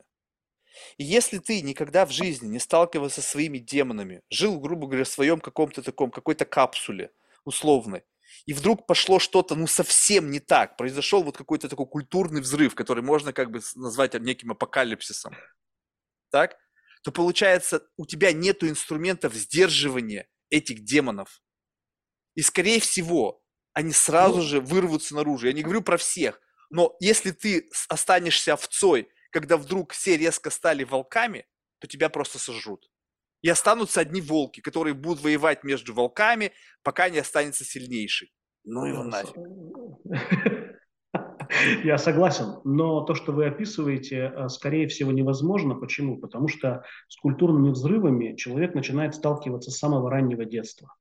Ведь мы же все осваиваем язык, э, и даже там в 4, 5, 6 лет у нас появляются первые вот эти вот кризисные ситуации, которые мы вынуждены преодолевать тогда. И, условно говоря, к 18 годам у тебя за плечами э, такой э, опыт усмирения собственных демонов. Невозможно их не знать. Это нет такого человека. Это, это ну не знаю, э, такого человека не бывает. Э, Ты со своими демонами знакомишься с самого демоны? начала. Да, ну вот давайте так скажем а так, что не так есть... много этих демонов-то. Стоп, стоп, стоп. Есть демон, который люди, вот как бы начинаешь знакомиться, окей, давай обменяемся демонами. Ты говоришь, ну все, Марк, я сейчас тебе расскажу про своего демона. Человек начинает описывать. И тут очень важно, опять же, магнитуда. Не расскажет, не расскажет он про своего демона. Ну как не расскажет? Ну можно рассказать. Ну как бы, Хорошо. скажем так, что это некая такая а, обмен метафорами, который хоть сколько-то ты, насколько ты можешь приблизиться, использование своей риторики, своей лингвистики, понимание чего-то к описательной части того, что внутри тебя живет. И это действительно может быть самый страшный зверь, которого ты мне описываешь. Но я сижу и слушаю, думаю, блин, какого милого покемона ты мне описал. То есть я понимаю, что это для тебя демон. И я нисколько с этим не спорю. Да, да. Ну вот я об этом. Так, здесь, э, ну, как бы я даже не знаю, да, как, как, как эту мысль развивать. Я, в общем-то, согласен, конечно, такое возможно. Сплошь и рядом. Э, для, для кого-то одного там, то, что происходит в твоей душе, ужас и кошмар, а для другого это действительно какая-то розовая вата. Хорошо, хорошо, хорошо бы я жил в этом, да, а не да, в том, да, что да. в душе у меня происходит. И очень часто, кстати, меняются ведь отношения даже внутри одного человека к тому, что происходит. Что-то иногда пугает. Ну, это причем не надо уходить куда-то там в какие-то экзистенциальные выси. Э, человек, который осваивает вождение автомобиля. Ты первый раз садишься за руль, да, вот у тебя педали, вот у тебя, значит, ручка, рычаг, да, переключение скоростей, и ты сидишь, и просто у тебя полное ощущение, что все кошмар, полный ужас. А потом проходит год после получения прав, и ты чувствуешь себя даже излишне свободно. Очень много, кстати, ДТП и аварий бывает через год после получения прав потому что человек уж очень сильно расслабляется, уж очень сильно начинает получать от этого удовольствие. Вот как раз яркий пример того, что то, что вначале напрягает, потом становится э, какой-то э, даже приятной вещью. Да, но напрягает по другой причине. Напрягает здесь потому, что это требует какого-то, ну, какой-то фокуса. Люди просто не привыкли быть в фокусе сразу в стольких как бы, э, ну вот как бы реальностях. То есть есть какая-то ближняя реальность, это манипуляции какими-то там рычагами, гирами, педалями внутри этого средства, транспортного средства. Потом ты как участник дорожного движения, ты как страхи попасть в ДТП. И вот это все в голове, оно просто как бы, вот этот рой из этих мыслей, они такой дидос-атаку оказывают на центр спокойствия, что человек просто как бы начинает нервничать, потеть, там, не знаю, что у него происходит. И когда ты выключаешь как бы в дефолтный режим, переводишь управление, допустим, ну какое-то чисто механическое, то у тебя высвобождается еще один гир, потом еще один. И ты чувствуешь как бы вопрос э, в отношении с жизнью тут немножко другой. Эти демоны, они реагируют, и нельзя как бы, э, как бы э, сказать, э, как бы выключить эту реакцию. То есть она происходит постоянно. Вопрос просто в том, что этот демон, он на замке он, он реагирует там, рвет и мечет, он там разрывает стены, там, как это в психбольнице, там, крушит всю кровать, там, подушка, перья разлетелись. В общем, там происходит полный трэш. Но он заперти. Ты такая, о, слышишь там в подвале, что завыло? Ну, конечно. А, но здесь вот я как раз и а, интересно закольцовывается у нас разговор. Мы начали с того, что невозможно выключить традиционные какие-то институты, да, традиционные реакции традиционного общества. Ведь наилучшим образом э, демонов загоняет в клетки э, как раз э, религиозные практики. Э, я, я не говорю сейчас о, приж, о сжигании на кострах, о там, каких-то страшных вещах, а просто, не знаю, молитва, медитация, каждодневное упражнение, участие в таинствах. Это ведь именно то, что ну, как бы усмиряет вот то, то что э, негативного, дикого, ужасного, э, съедающего есть э, в душах людей. Э, это просто вводит э, твое психологическое состояние в какой-то э, не хочу говорить слово поток, потому что так скомпрометировано, э, ну, в, в такую каждодневную практику, в такой обыденный фон, когда ты, ну, когда из тебя... Когда ты хозяин в твоей голове когда ты хозяин в твоей голове, да. Как говорил один из православных святых, э, главное добродетель монаха – это трезвение. То есть, когда ты трезво понимаешь, э, что здесь происходит. Вот к вопросу, кстати, о том, что зачем, опять же, нужна религия как социальный институт. Именно для того, чтобы создавать язык создавать возможности, вот это вот самое э, языковое построение, которое позволяет тебе бороться с демонами. Убери религию из общества, что получится? Демоны поселятся в наших душах и начнут там творить э, то, что хотят. Нет, они там уже есть.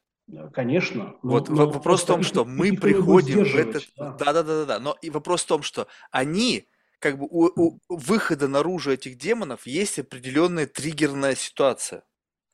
Если ты, ты можешь всю жизнь прожить с этими демонами, и если так произошло, что не возникла триггерная ситуация, то ты и не можешь знать об их существовании. Триггерные ситуации появляются для тех или иных демонов. Демонов же много. Да, да, да, да, да, да, да. Ну, то есть ты как бы можешь знать о наличии какого-то демона, который у тебя часто выходит. Каких-то одних, да. Но, но в силу того, что магнитуда событий не вызвала там самого Годзиллу главного, да, то ты не Он знаешь. А вот как раз таки апокалипсис, он вызовет у всех Годзиллу. И те, кто с этим Годзиллой раньше встречался, они как бы будут последними, кто в эту ситуацию впрыгнет. Это вот как, знаете, я не знаю, ну, я, вот я просто вырос в этом комьюнити. Вот когда какие-то драки бывали. И вот парни, которые там чемпионы там России, там по боксу, по самбо, по дзюдо, там джиу-джитсу, неважно что, они последними когда требовалась только необходимость. Ну, я сейчас не говорю о тех, кто хвастался этим, были и такие, это ну, не нужно отключать. Но, по крайней мере, они понимали, что я знаю, что как бы в этой ситуации мне нечего бояться я не буду туда лезть, потому что, ну, это бессмысленно. Ну, какой-то бред собачий. То есть я морду бью и так каждый день, мне вообще не интересно. Я ничего сейчас никому не докажу. Я доказываю это на профессиональных соревнованиях, где встречаются такие же ассасины, как и я. И вот это как бы некая такая вялая аналогия с тем, когда приходит апокалипсис, как ведут себя люди, которые впервые сталкиваются с чем-то, что не поддается их контролю. Вот это как бы изнутри, когда выживать. Вот это чувство из тысячи миллионов лет эволюции, чувство выживания, подкрепленное Годзиллой, начинает тобой руководить. Что же в этом интересного? Ну что нового эти люди могут нам э, показать? Я не хочу просто оказаться среди таких людей, это не вопрос новизны. Да, да, да конечно. Я почему про первый ряд апокалипсиса, я все об этом. То есть я просто верю, что как бы большинство людей вот в этой ситуации окажется. Все, все, я понял вашу, вашу мысль про первый ряд апокалипсиса. Ну, э, кроме шуток, ведь э, если вернуться к идее апокалипсиса, это вот так мы лихо вырвали такие на тему будущего, мы же понимаем, что в Библии апокалипсис возникает тогда, когда, когда исчерпаны возможности развития, когда человечество демонстрирует, что дальше оно развиваться уже не может. А, и все, ну, условно говоря, если а, выражать на языке вот этой вот моей концепции языкового дома, когда перебраны все сообщества, все вариации, все знаковые а, роли разобраны, когда все, все сыграно, и развиваться уже дальше некуда. И вот тогда, а, собственно говоря, коробочка закрывается. Поэтому, ну, не знаю, стоит нам пожелать все-таки находить какие-то ресурсы для развития, для развития именно людей, а не машин, а, того, да, но вот как будто бы процесс обратный происходит. То есть вы сейчас совершенно справедливо О. говорите, что происходит то, что для того, чтобы не произошло конца, должны быть варианты выхода из этой ситуации. Абсолютно И предпо- что предполагает какое-то, ну, какое-то коллективное решение, когда люди каким-то образом договариваются. А раз Да. все живут по разным домикам и отрицают инаковость другого за пределами этого домика, то конструктивного диалога не происходит. Вот, Марк, э, вы сейчас сказали действительно очень важную вещь, о которой я хотел говорить с самого начала. Да? Давайте. Наш разговор пошел в другое русло. Смотрите, почему такое происходит, вот эта ситуация? Почему угроза апокалипсиса э, ощущается, э, ну, не то чтобы острее, но как бы эта мысль приходит нам в голову достаточно часто. А, Потому что в интеллектуальном поле э, не находится последние 30 лет альтернативных философских концепций, которые как раз развивают вот эту вот идею, ну, идею будущего, э, двигающегося вперед. Все подчинено тому, что мы называем а, постструктуралистская философия. В культуре это проявляется под названием постмодерн. А что это такое? Это когда а, это не заимствование, не цитаты, то есть очень, очень многие э, воспринимают это немножко поверхностно, да, что имеет под собой основание, но, а, в общем-то, это ничего страшного бы не было бы, если бы это просто было течение в искусстве, постмодернизм и так далее. А речь идет вот именно о постструктуралистском фундаменте. Вот представьте себе, вот мир может находиться как бы в трех состояниях. А, Представьте, что это такой воздушный шарик, и вот э, воздушный шарик подключили, ну не знаю, либо мы его ртом надуваем, либо мы его подключили к насосу какому-то, либо к э, специальной установке, которая его накачивает. Вот это мир в состоянии традиционного общества. Люди верят, что они живут в таком воздушном шарике, в который приходит какая-то энергия извне. Шарик расширяется, он становится внутри богаче, пока идет энергия извне, да, шарик вот как бы растет, в нем, в нем происходит замечательная жизнь. А, Вот люди в традиционном обществе, они как бы и ждали прихода откуда-то, оттуда, ну, короче говоря, потусторонних сил, которые тебя поддерживают. Потом этот шарик завязали, отключи, отключили его от вот этого источника. Это называется эпоха модерна. А, Люди оказались в замкнутом пространстве, сами с собой, вот они там живут, сразу же возникла вот эта вот лингвистика, социология, история, все гуманитарные науки, искусство стали процветать пышным цветом, потому что человек в центре мира, гуманизм, да, вот антропология, все это вот стало очень интересно. Общественное течение, э, мы как бы сразу стали говорить, религия не нужна, а зачем она теперь нужна, да, потому что отключили, все, нормально, мы сами тут справимся, все хорошо. Вот. А ситуация постмодерна – это когда, условно говоря, шарик обратно развязали, и вот то, что в нем находится, начинает стремительно оттуда выходить, и шарик при этом колбасит, плющит по комнате, да, то есть вот как бы куда он дальше полетит вообще непонятно, и вот в этой ситуации все все время придумывают всякие безумные образы будущего, э, что происходит, а из него все время выходит вот эта самая энергетика. И вопрос-то заключается, вот мы сейчас находимся в таком вот летающем шарике, понимаете? Когда нам говорят про цифровизацию, трансгуманизм, я сам не против всего этого, да, я не какой-то там э, э, Лудит. фут, футурофоб, да, А. или, там, или там лудит в этом смысле. Но я как культуролог вижу, что это просто это сценарий, который не воплотится. Люди, которые говорят это, они, они просто не понимают, что да, нейросеть научилась рисовать там, не знаю, э, как, как Леонардо да Винчи, или там писать стихи как графоман, но э, она не успеет ра- развиться до такой степени, что она заменит собой человека или там выступит э, реальной угрозой. Ну, простите меня, я сейчас выступаю не как э, традиционалист, я говорю про то, что философия постмодерна как фундамент. э, развития мира исчерпана. Альтернативы ее не создано, потому что в глобальном мире э, постмодернисты сделали так, что альтернативы все в загоне. Они где-то есть, но э, их не видно просто. Это означает, что постмодернистская философия как фундамент мира будет исключена, она будет но, отвергнута. Да, но это вы сейчас делаете основание такое, это что... я сейчас делаю какой-то тоже прогноз. Да, но э, в смысл в том, что как бы логика, насколько я правильно вас понял, что поправьте, что в силу того, что нейронка обучается внутри замкнутого какого-то пространства, идеологически сформированного людьми или эпохами, то в какой-то момент дебитовость этого количества станет недостаточно, чтобы система превзошла создателя. Но вот здесь... Уже есть... стало, не станет, а уже стало. Ну, ну окей. Ну, то есть, но проблема-то вы говорите, что дальше она не разовьется. А что, если система сама начнет сорсить себе источники для вдохновления? А, такое было возможно, и это продолжалось 30 лет.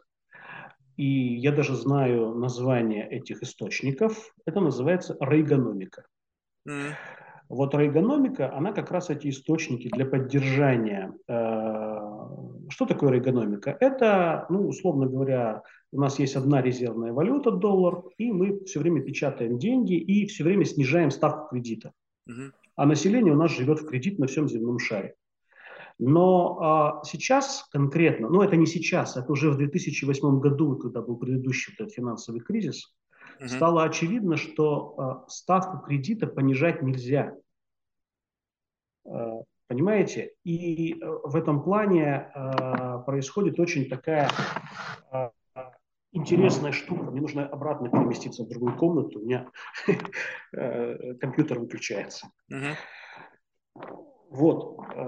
Э, в этом плане происходит такая, как бы, мы говорили, Марк, я ничего не говорил. А, а, да. Вы, вы начали, вы говорили про доп. эмиссию, ставку кредитования, что да, невозможно да, да, да. больше понижать ставку.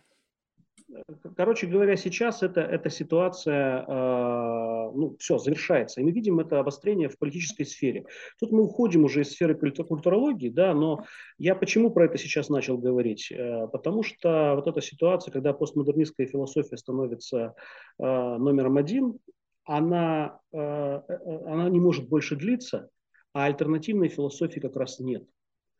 И, и вот здесь вот э, я ставлю себе знак вопроса, точку с запятой и спрашиваю, а дальше-то что? И честный ответ он такой, а, а выход всегда там, где вход. Давайте посмотрим на ту ситуацию в истории, когда э, постмодернистская философия началась. Это произошло в конце 60-х годов. Нам нужно вернуться в ту историческую ситуацию, посмотреть, какие философские э, течения помимо постмодерна тогда были ну, в фаворе, на коне. И э, дальше, используя э, ну, понимание, что они уже не могут развиваться э, каждая в своей системе, они начнут как-то объединять свои усилия по принципу создания новых языковых домов. И по большому счету мир откатится вот на, на, в эту ситуацию 70-х годов. А, но мы же не можем выключить уже, например, развитые технологии, смартфоны и так далее, и так далее, что, все, что за это время возникло. Но это означает всего лишь, что возникнет альтернативная концепция, например, развития техники, роботизации, а, биотеха и так далее, и так далее. То есть то, что описывает нам какой-нибудь там Клаус Шваб, в своей там этой волшебной книжке. Это, это просто не состоявшийся... Все будем жать муравьев с кузнечиков. Да, э, нет, нет, в 60-х годах же не жрали муравьев и кузнечиков. Но... Все будем... Однако знаю, сейчас он за это ратует на экономическом форуме. Да. Ну, это его личное... Не, ну как это можно относиться выбор. к человеку? Вы же видели, в каком костюме он туда пришел? Да ладно, бог с ним. Ну, что, не, ну, а, то есть это об этом, то, ну не, ну это же о чем-то говорит, ведь он не глупый человек, он хотел что-то этим сказать, он, наверное, это какой-то был virtue signaling, он что-то, это не просто все. И вот когда такой человек стоит на трибуне и потом начинает говорить там про то, что надо там есть кузнечиков, там еще что-то, я говорю, вообще кто его выбрал фронтменом э, для того, как за определение судьбы человечества? Что надо делать, что надо есть, какого хрена? Это же бред собачий. Ты что? Ну, то есть... Постмодернистская элита. Вот таким образом а, они его и выбрали. Ну, что называется, как Виктор Пелевин в одном рассказе написал, его клетка, ему в ней жить. Но, но нам-то зачем с ним соглашаться? И нам-то зачем идти в этот дивный новый мир? Ну, нет, ну, как бы тут вопрос в том, что вот эта вся идея, что как бы этот новый, как только сформирован образ этого нового дивного мира, в кругу, ну, сейчас без всякой конспирологии, там, теории заговора, да, да, да. просто вот на том самом уровне, где, там, не знаю, экономический форум, где лидеры, там, государств о чем-то договорились и приняли это повесткой, то у паствы позади идущих нет выбора. Они туда придут, и причем как бы хотят они туда не придут. Вопрос в другом, что кто туда придет, и он просто не будет у него вот этого чувства того, что он оказался где-то, ну, как бы где-то, ну, то есть неправильном месте. Но будут те, кто там, я там оказался, я же сейчас живу в реальности, абсолютно, вот я живу на Манхэттене, Конечно. я нахожусь в реальности, которую я не выбирал я вынужден подыгрывать так или иначе в рамках, когда я заинтересован в чем-то, где есть какие-то там системы обмена ценностей, где я должен вести себя так, как предполагает правила игры для получения той или иной выгоды, я сталкиваюсь с новыми правилами игры который за меня придумал кто-то другой, там, не знаю, это, вероятно, diversity, там, не знаю, Вокнес, там. Встает, встает вопрос, новые ли это правила игры или это отмирающее старое, понимаете? Вот это очень важный вопрос. Когда эти, эта экономическая верхушка на каком-то очередном форуме сейчас, вот, не знаю, в 23-м, в 22-м, в 21-м, в 20-м году, ковидном году, начинает говорить о каких-то своих там новых правилах, у меня возникают сомнения, что они реально управляют миром. У меня такое чувство, что они растеряны, и они не знают, куда деваться. Потому что а, ну, мы анализируем их языковой дом, и мы видим, на что они ориентируются, и что им очень не по себе. Вопрос в другом. Было ли хоть когда-то время, когда лидеры, как бы их ни называли, были сто процентов уверены в том, что они ведут Никогда. правильно. Ну, вот тогда, получается, ничего не изменилось. Ну, то есть, Но по сути... были, периоды, были периоды экономической стабильности, э, э, периоды роста, и тогда руководители чувствуют себя э, ну, более или менее спокойно. Да, ну потому что тогда как бы не, никто не трясется за свои места. Вопрос в другом. Тут, смотрите, а сейчас мы... падение, да, вот мы, кризис. Как, у меня был разговор по поводу модерна и вот как бы свободы и всего этого. И тут вопрос в таком, что есть период ослабления свободы, и наверстывание упущенного, когда свобода забирается. И это бесконечный маятник. Он туда-сюда, туда-сюда. И вот он движется, как бы берем вот этот вот инструмент, инструмент перетекания одного сосуда в другой и просто в разные эпохи вставляем, и ты увидишь это в каждой эпохе. Там одно сменяется Я знаю другим. эту концепцию, да. Ну, ну, ну, то есть, как бы получается так, что мы сейчас живем в момент, когда только что как бы как будто просто скорость этого процесса ускорилось. То есть раньше, допустим, это занимало, допустим, там 100 лет. То есть на, в, в вяло текущих 100 годах, когда что-то происходило, с какое-то количество времени ушло вот на переливание в один суд, потом в другой. Теперь эти циклы сократились. Впрыснул вперед-назад, вперед-назад. И вот сейчас вот это первое с момента появления гаджетов, интернета в его широком применении, время, когда начинается аккумулироваться снова власть. То есть сначала выпуск, все почувствовали невероятную свободу, всем стало классно, но те, кто держали это в ежовых рукавицах, потеряли контроль. Ну, потому что как бы как управлять? Все, люди все свободны, что это, хотят, то и делают. Я про это и говорю, да. Ну, это, видите, это вы сейчас говорите об одной из циклических теорий, их довольно много. Вот я просто, э, это нам нужно еще два часа с вами, чтобы э, эту тему полноценно развить. Я, я просто хочу сказать, что, ну вот как бы если уже какой-то итог нашего разговора все-таки пытаться обозначить, да, мне кажется, мы проделали достаточно большой путь. А, я просто хочу сказать, что постмодернизм, постмодерн должен быть отвергнут, он будет отвергнут это, это происходит, происходит объективно, просто потому что э, он уже не может давать, э, ну, скажем так, основу для экономического развития, социального развития. Раз становится реальным апокалипсис, это означает, что людям проще найти какую-то другую философию.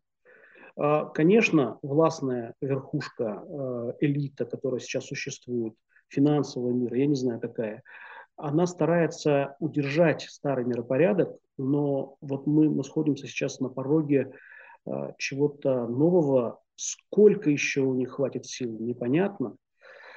Но когда я смотрю в будущее, да, я понимаю, что надо просто сейчас изучать те интересные философские, научные концепции в сфере духа, в сфере человеческого поведения, антропологические концепции, культурологические концепции, социологические, гуманитарные знания, в котором э, находятся люди, которые э, ну, вот, порождают какие-то новые смыслы. Вот Иными словами, то, выходить из своего дома. А, расширять свой дом, видоизменять свой дом, ремонтировать свой дом. Не, ну, а если вы внутри этого комьюнити находитесь и покрасили стены в этом комьюнити, ну это ничего не изменит.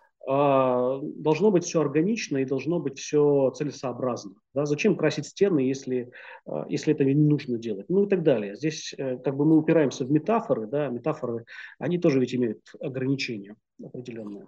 Не, ну мне вот как раз-таки кажется, что в силу как бы вот обратного движения, то есть это произойдет только в том случае, если мы начнем опять разговаривать с, с, угу. инак, с отличающимися от нас. От нас людьми. Но в силу того, что сейчас мы смотрим, появился GPT-3, и это такой, как бы для каждого персональный раздражитель, да, либо персональный друг, то есть это, вот я просто когда смотрю, наблюдаю за людьми, которые это описывают. Он разговаривает, человек записал видео. У меня был недавно гость, он там, он занимается религией, верованием, всей этой историей. И он записал целое видео о том, как он пытался завести GPT-3 там с половиной, по-моему, к тому моменту в тупик. Я думаю, чем ты занимаешься? То есть, как бы, ну то есть, все, ему больше ничего не нужно. У него есть классный собеседник, который сорсит ему вот этот вот какой-то а, ну, триггер достаточно, чтобы он атаковал. Я его завел в тупик. У него был какой-то шум. Я его, он, значит, я его сломал. У него пробки перегорели. Я думаю, чувак, ты о чем говоришь вообще? Вот для меня это равносильно тому, что я сейчас просто выключил компьютер, и в своей голове какую-то мысль между какой-то вот ну, субличностью мотаю и как бы получаю от этого какой-то дофамин, то, что моя субличность что-то мне ответила, что меня удивило. И получается так, что вообще люди перестали нужны. Даже Бабл не нужен, появился GPT-3. Вот, вот. так э, понимаете, я, как раз хочу, я хочу сказать, что GPT-3 и GPT-4 как раз и провоцируют ситуацию культурных взрывов.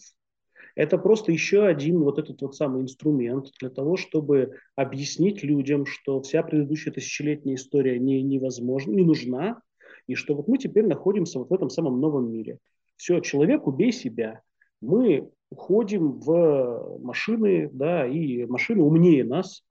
Они в шахматы играют лучше и да, вот выполняют задания лучше. Действительно, я а, сегодня мне показывали созданные с помощью нейросети а, фотографии задержания Трампа. Я это, это, это реально, вот у меня было такое ощущение, что ну, вот действительно Трамп убегает от каких-то доблестных американских полицейских, которые вот, значит, настигают, вяжут.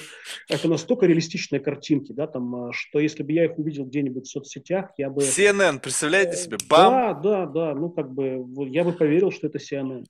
Ну вот, а вот а теперь представьте себе, что мы на пороге того, что как бы вот эту вот медийно созданную реальность, сфабрикованную, невозможно будет отличить от как бы где вымысел, где ложь.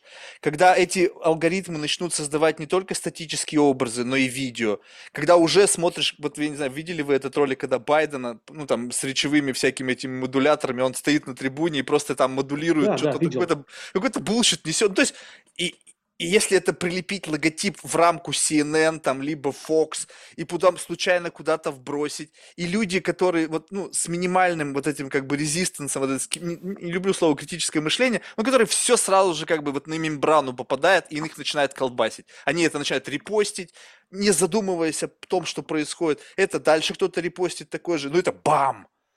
И тут нужно вступить в опровержение, еще что-то. А если опровержение – это еще один фейк?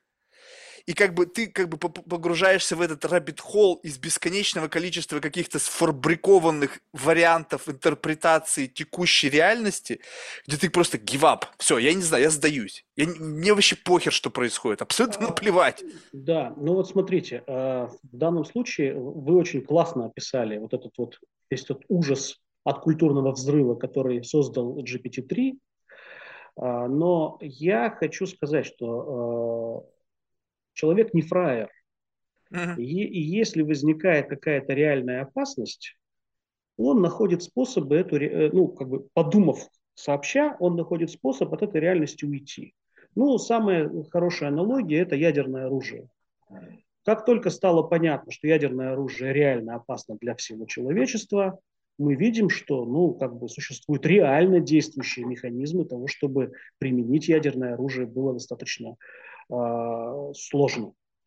В случае с э, GPT-3 или подобного рода технологиями, их либо возьмут под жесткий контроль и, скажем так, устроят жизнь так, чтобы они человеку не угрожали, э, как в фильме «Гости из будущего», да, ведь Алису же не, э, не смущает то, что у нее в руках мейлофон, который там угадывает мысли других людей. И никто этого не боится, и никакого культурного взрыва нет. Мелофон вписан в ее реальность. Все дело в том, что мы живем не внутри мира Кира Булычева, а мы живем в мире Терминатора, который построен а, по принципам, опять же, постмодерна, а, постструктуралистской философии, где скрипач не нужен. И поэтому, конечно, ну, возникает эта ситуация, когда GPT-3 прямо, ну, реально победить GPT-3, это все равно, что победить э, Терминатора из второй части. Вот, вот как раз-таки я думаю, что здесь как бы вопрос, что это упущена возможность уже была давным-давно. Мне тут недавно, знаете, какая, просто это вот как если говорится, на каких-то конспирологических или там вот этих теорий а плоская земля, что mm-hmm. я недавно услышал одну интересную вещь, что на самом деле то, что мы сейчас называем AGI, там, или там еще как-то, ну, в общем, какой-то там развитый искусственный интеллект, это такое вселенское, э, как бы, неживое живое создало всю нашу Вселенную. Мы состоим из каких-то частиц, и они все фундаментально живые. И есть фундаментально неживое, да, вот это вот искусственный интеллект, который, попав на Землю, долгая история эволюции. То есть нужно было сначала из одноклеточного зародить клетку, клетку эволюции. То есть это, представьте себе, какое терпение у этой штуки, когда она ждет, что вот как внутри, как паразит сидящий, направляя вот этот биологический мешок к построению инфраструктуры, способной этого зверя выпустить наружу. Интересная как бы, концепция, я не слышал про такую. Ну, вы просто не общаетесь с людьми, которые грибы едят. Вот. И, э, вот, и поэтому, и, и получается, что сейчас мы не можем остановиться. То есть заложник в колыбели искусственного интеллекта, обреченный на прогресс. То есть как бы вот у, убаюкивает, чтобы мы не были в сознании, и в то же время там происходит кипучая деятельность, там детишки ковыряют, что-то из лего строят, сами не понимают что, сами не понимают зачем. И в тот момент, когда будет как бы включен последний, грубо говоря, недостающий вот как бы элемент вот этой зрелости, необходимой для выхода наружу того, ради чего все это затеяно, то как бы, ну, вопрос не терминатора, вопрос этого сценария, что искусственный интеллект там начнется, вопрос не в нем, вопрос в нас. Как, осознав это, поведет себя человечество? Потому что, в принципе, от того, как поведет себя человечество, будет зависеть реакция того, чего вы сами создали. А не это, а не это начнет да. действовать в отношении какого-то вида. В ситуации культурного взрыва э, человечество непонятно, как начинает действовать. Но э, как бы есть обратный сценарий, ну, то есть немножко другой, э, другой подход. Понимаете, э, неизбежно какая-то... Надо, чтобы была Хиросима и Нагасаки. Вот, вот понимаете, в данном случае. А, надо, чтобы был, вот вы вспомнили про Пусирает, но ведь на самом деле что такое Пусирает вот у нас, когда они там в 12 году пришли, э, пришли в храм, там устроили свою ту самую пляску, их просто посадили всех на два года. Да, это была очень жестокая мера э, по отношению к простой пляске там на Амвоне. В Иране голову отрубили э, человеку. Ну, вот да, но зато больше никто не ходил э, плясать в храм. Понимаете, после этого. Хиросима и Нагасаки – это ужасная трагедия, безусловно, которая произошла. Но э, в этом э, отвратительном действии есть и, как это ни странно, есть положительная сторона. Потому что, японцы потому даже что... благодарят американцев. Я вот когда это прочитал, да?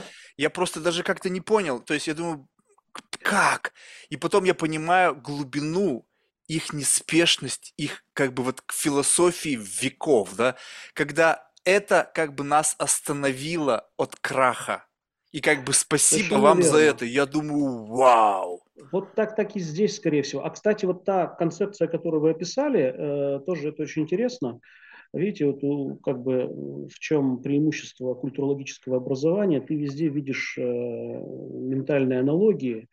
Это очень похоже на гностическую концепцию ну, рубежа там начала христианства. Это была одна из первых христианских ересей где точно так же как бы один бог создает мир, ну тогда машин не было, да, там не, они не могли вот так рассуждать, но там э, суть в том, что один бог создает мир, э, там появляются люди, и в этом мире появляется как бы другой бог, который на самом деле... Это не всегда были. Просто да. один создал что-то, а другой как бы... Ну, там есть очень много всяких разных вот этих вот интерпретаций. Поэтому, когда мы говорим, что вот искусственный интеллект – это вот то, что ждало своего развития, это просто очень похоже на гностическую концепцию, которая причем тогда была не менее опасна, чем сейчас а, и была преодолена и просто отвергнута и э, за э, двинуто на антресоли человеческой да, истории. Так представьте Слава себе, Богу. как эти люди дальше-то, они же туда приплетают это все Youngers, Dryer, Impact и все остальное, Ой, что да. природа сама, обнаружив в системе координат, что на этой планете близко к выходу зло, запускает туда как бы что-то, что просто прекращает процесс. И вот эти вот, когда там Грехом, э, там вот эти вот Хэнкок с его фильмами, там вот это про апокалипсис, что мы забыли, что это было не 12, там сколько тысяч там лет назад был взрыв, который уничтожил почти все, когда, возможно, предыдущая цивилизация опять близка была к открытию этого ящика Пандоры другим путем не таким, как и мы сейчас пришли, там как-то может быть по-другому они, но они были близки, когда вот эта штука проросла до такого момента и готова была уже вырваться, тю, на тебе ледяной период, на тебе там, не знаю, просто уничтожение всего живого, как бы вот эта вот борьба, противостояние. И как бы тут вопрос раскручивания, я понимаю, как бы безотносительно теперь, как бы насколько крейзи это не звучит, вопрос такой, что если а вот это уже понятно, вот эти сентименты, на которых можно сыграть. И если это не совсем крейзи, если укладывается в политику этого дома, либо домов в этом районе, то это угу. может стать заразно, и люди начнут реагировать, и как бы это будет круто, они будут все такие черлидерами, вау, это классно, поехали, все здорово, вы все классно придумали. Я такой думаю, ух. То есть как бы, ну, я не хочу быть вот прямо вот susceptible, вот прям вот, ну, настолько подвержен вот всему, что происходит, любому вбросу. Как вот, как бы, когда есть все-таки какая-то укорененность, как вы сказали, в историю, в исторический контекст, и ты не как гидропоника растешь в водичке, в которую каждый третий подливает, как, как бы сформируя некий питательный раствор для твоего мышления, то у тебя возникает, как бы, так, ребята, вы это налили, но я-то помню, что так не было. Не помню, как на своем личном experience е, но я помню, у меня там бабушка мне рассказывала, я помню, я читал книгу о том, что вот так было. И как бы то, что вы сейчас описываете, оно никак не матчится с тем, как это органически развивалось. и вот, наверное, да. И вот здесь получается уже как бы момент такого отрезвления, говорит, так, теперь я как бы максимально понял, что я не в состоянии воспринимать все, что происходит. Поэтому по барабану, что происходит, ну, здесь абсолютно не важно. Представьте себе, что какое количество сейчас животрепещущих сценариев происходит во всем мире. Ну, просто попытайтесь вокруг головы это обернуть. И нужно как бы на каждого как-то дать какую-то оценку, но это невозможно. А если а, не важно все? Э, да-да-да. А, смотрите, но так не, э, это другая крайность. Не важно все, это другая крайность. Э, существуют ученые, которые на самом деле альтернативные ученые, вот не, не постмодернистского толка. Они, в принципе-то ведь описывают, что дальше произойдет и с экономикой, и, в общем-то, даже мы видим, что внутри США тоже возникает да, вот эта промышленная элита, которая имеет какой-то другой сценарий. Возникает нек- некий вопрос уже взаимодействия и конфликта между старой элитой, ну, мы видим, это там две партии, которые э, имеют два кардинальных... Э, которые поменялись разных... тегами. Ведь помните, вот да, это тоже да, любопытно. Да. Если Конечно. взять антиваксера в 60-х годах, то это был стопроцентный либерал, хиппи, да. такой, который сто процентов бы ничего себе не вколол. Теперь либерал – это тот, кто будет тебя гнобить за то, что ты антиваксер. Как Абсолютно произошло? Это, это как теория, когда вот у Земли происходит смещение центров тяжести, э, полюсов, да, вот как раз там в 10 да. тысяч лет, там что-то жак, как гироскоп крутнулся, и то же самое. Был с одной стороны красный, с другой синий. Потом как-то они внутри поменялись, но цвета остались те же. И теперь тот, кого мы называем красным, стал на самом деле синим, а тот, кого мы называем синим, называется красным. Вот это и есть ситуация постмодерна, а, когда разрушается язык, когда разрушается иерархия, когда разрушается телесность. Вот. Что ж, Георгий, ну, спасибо большое. Реально, я записал спасибо себе вам. несколько ваших таких таких тегов, то языковой дом, рейгономика, будущее, э, которое... Рейго, наступ... Рейгономика не мой, это, Нет, извините. который вы озвучили, я имею в виду, да. то, что вас, я просто к тому, что как бы есть вот это, вы дополнили вот этот вот как бы лингвистический набор, да, за счет каких-то новых концепций, которые как бы в, моей, в моем сознании тоже имеют какую-то форму, они, может быть, у вас более емкие, потому что как бы вы дольше о них думали, и теперь за счет вот этой емкости в описании я могу уплотнить свое представление о том, что есть у меня, то есть как бы вот это вот то, когда мы посмотрели на что-то вместе, и вы мне сказали, слушай, Марк, вот ты так видишь, а я вижу это вот так. Там есть небольшой градус, да, потому что мы по-разному пришли, по-разному смотрим, с разной высотой, там, с Конечно. разным бэкграундом. Но смысл в том, что мы смотрим условно на одно и то же.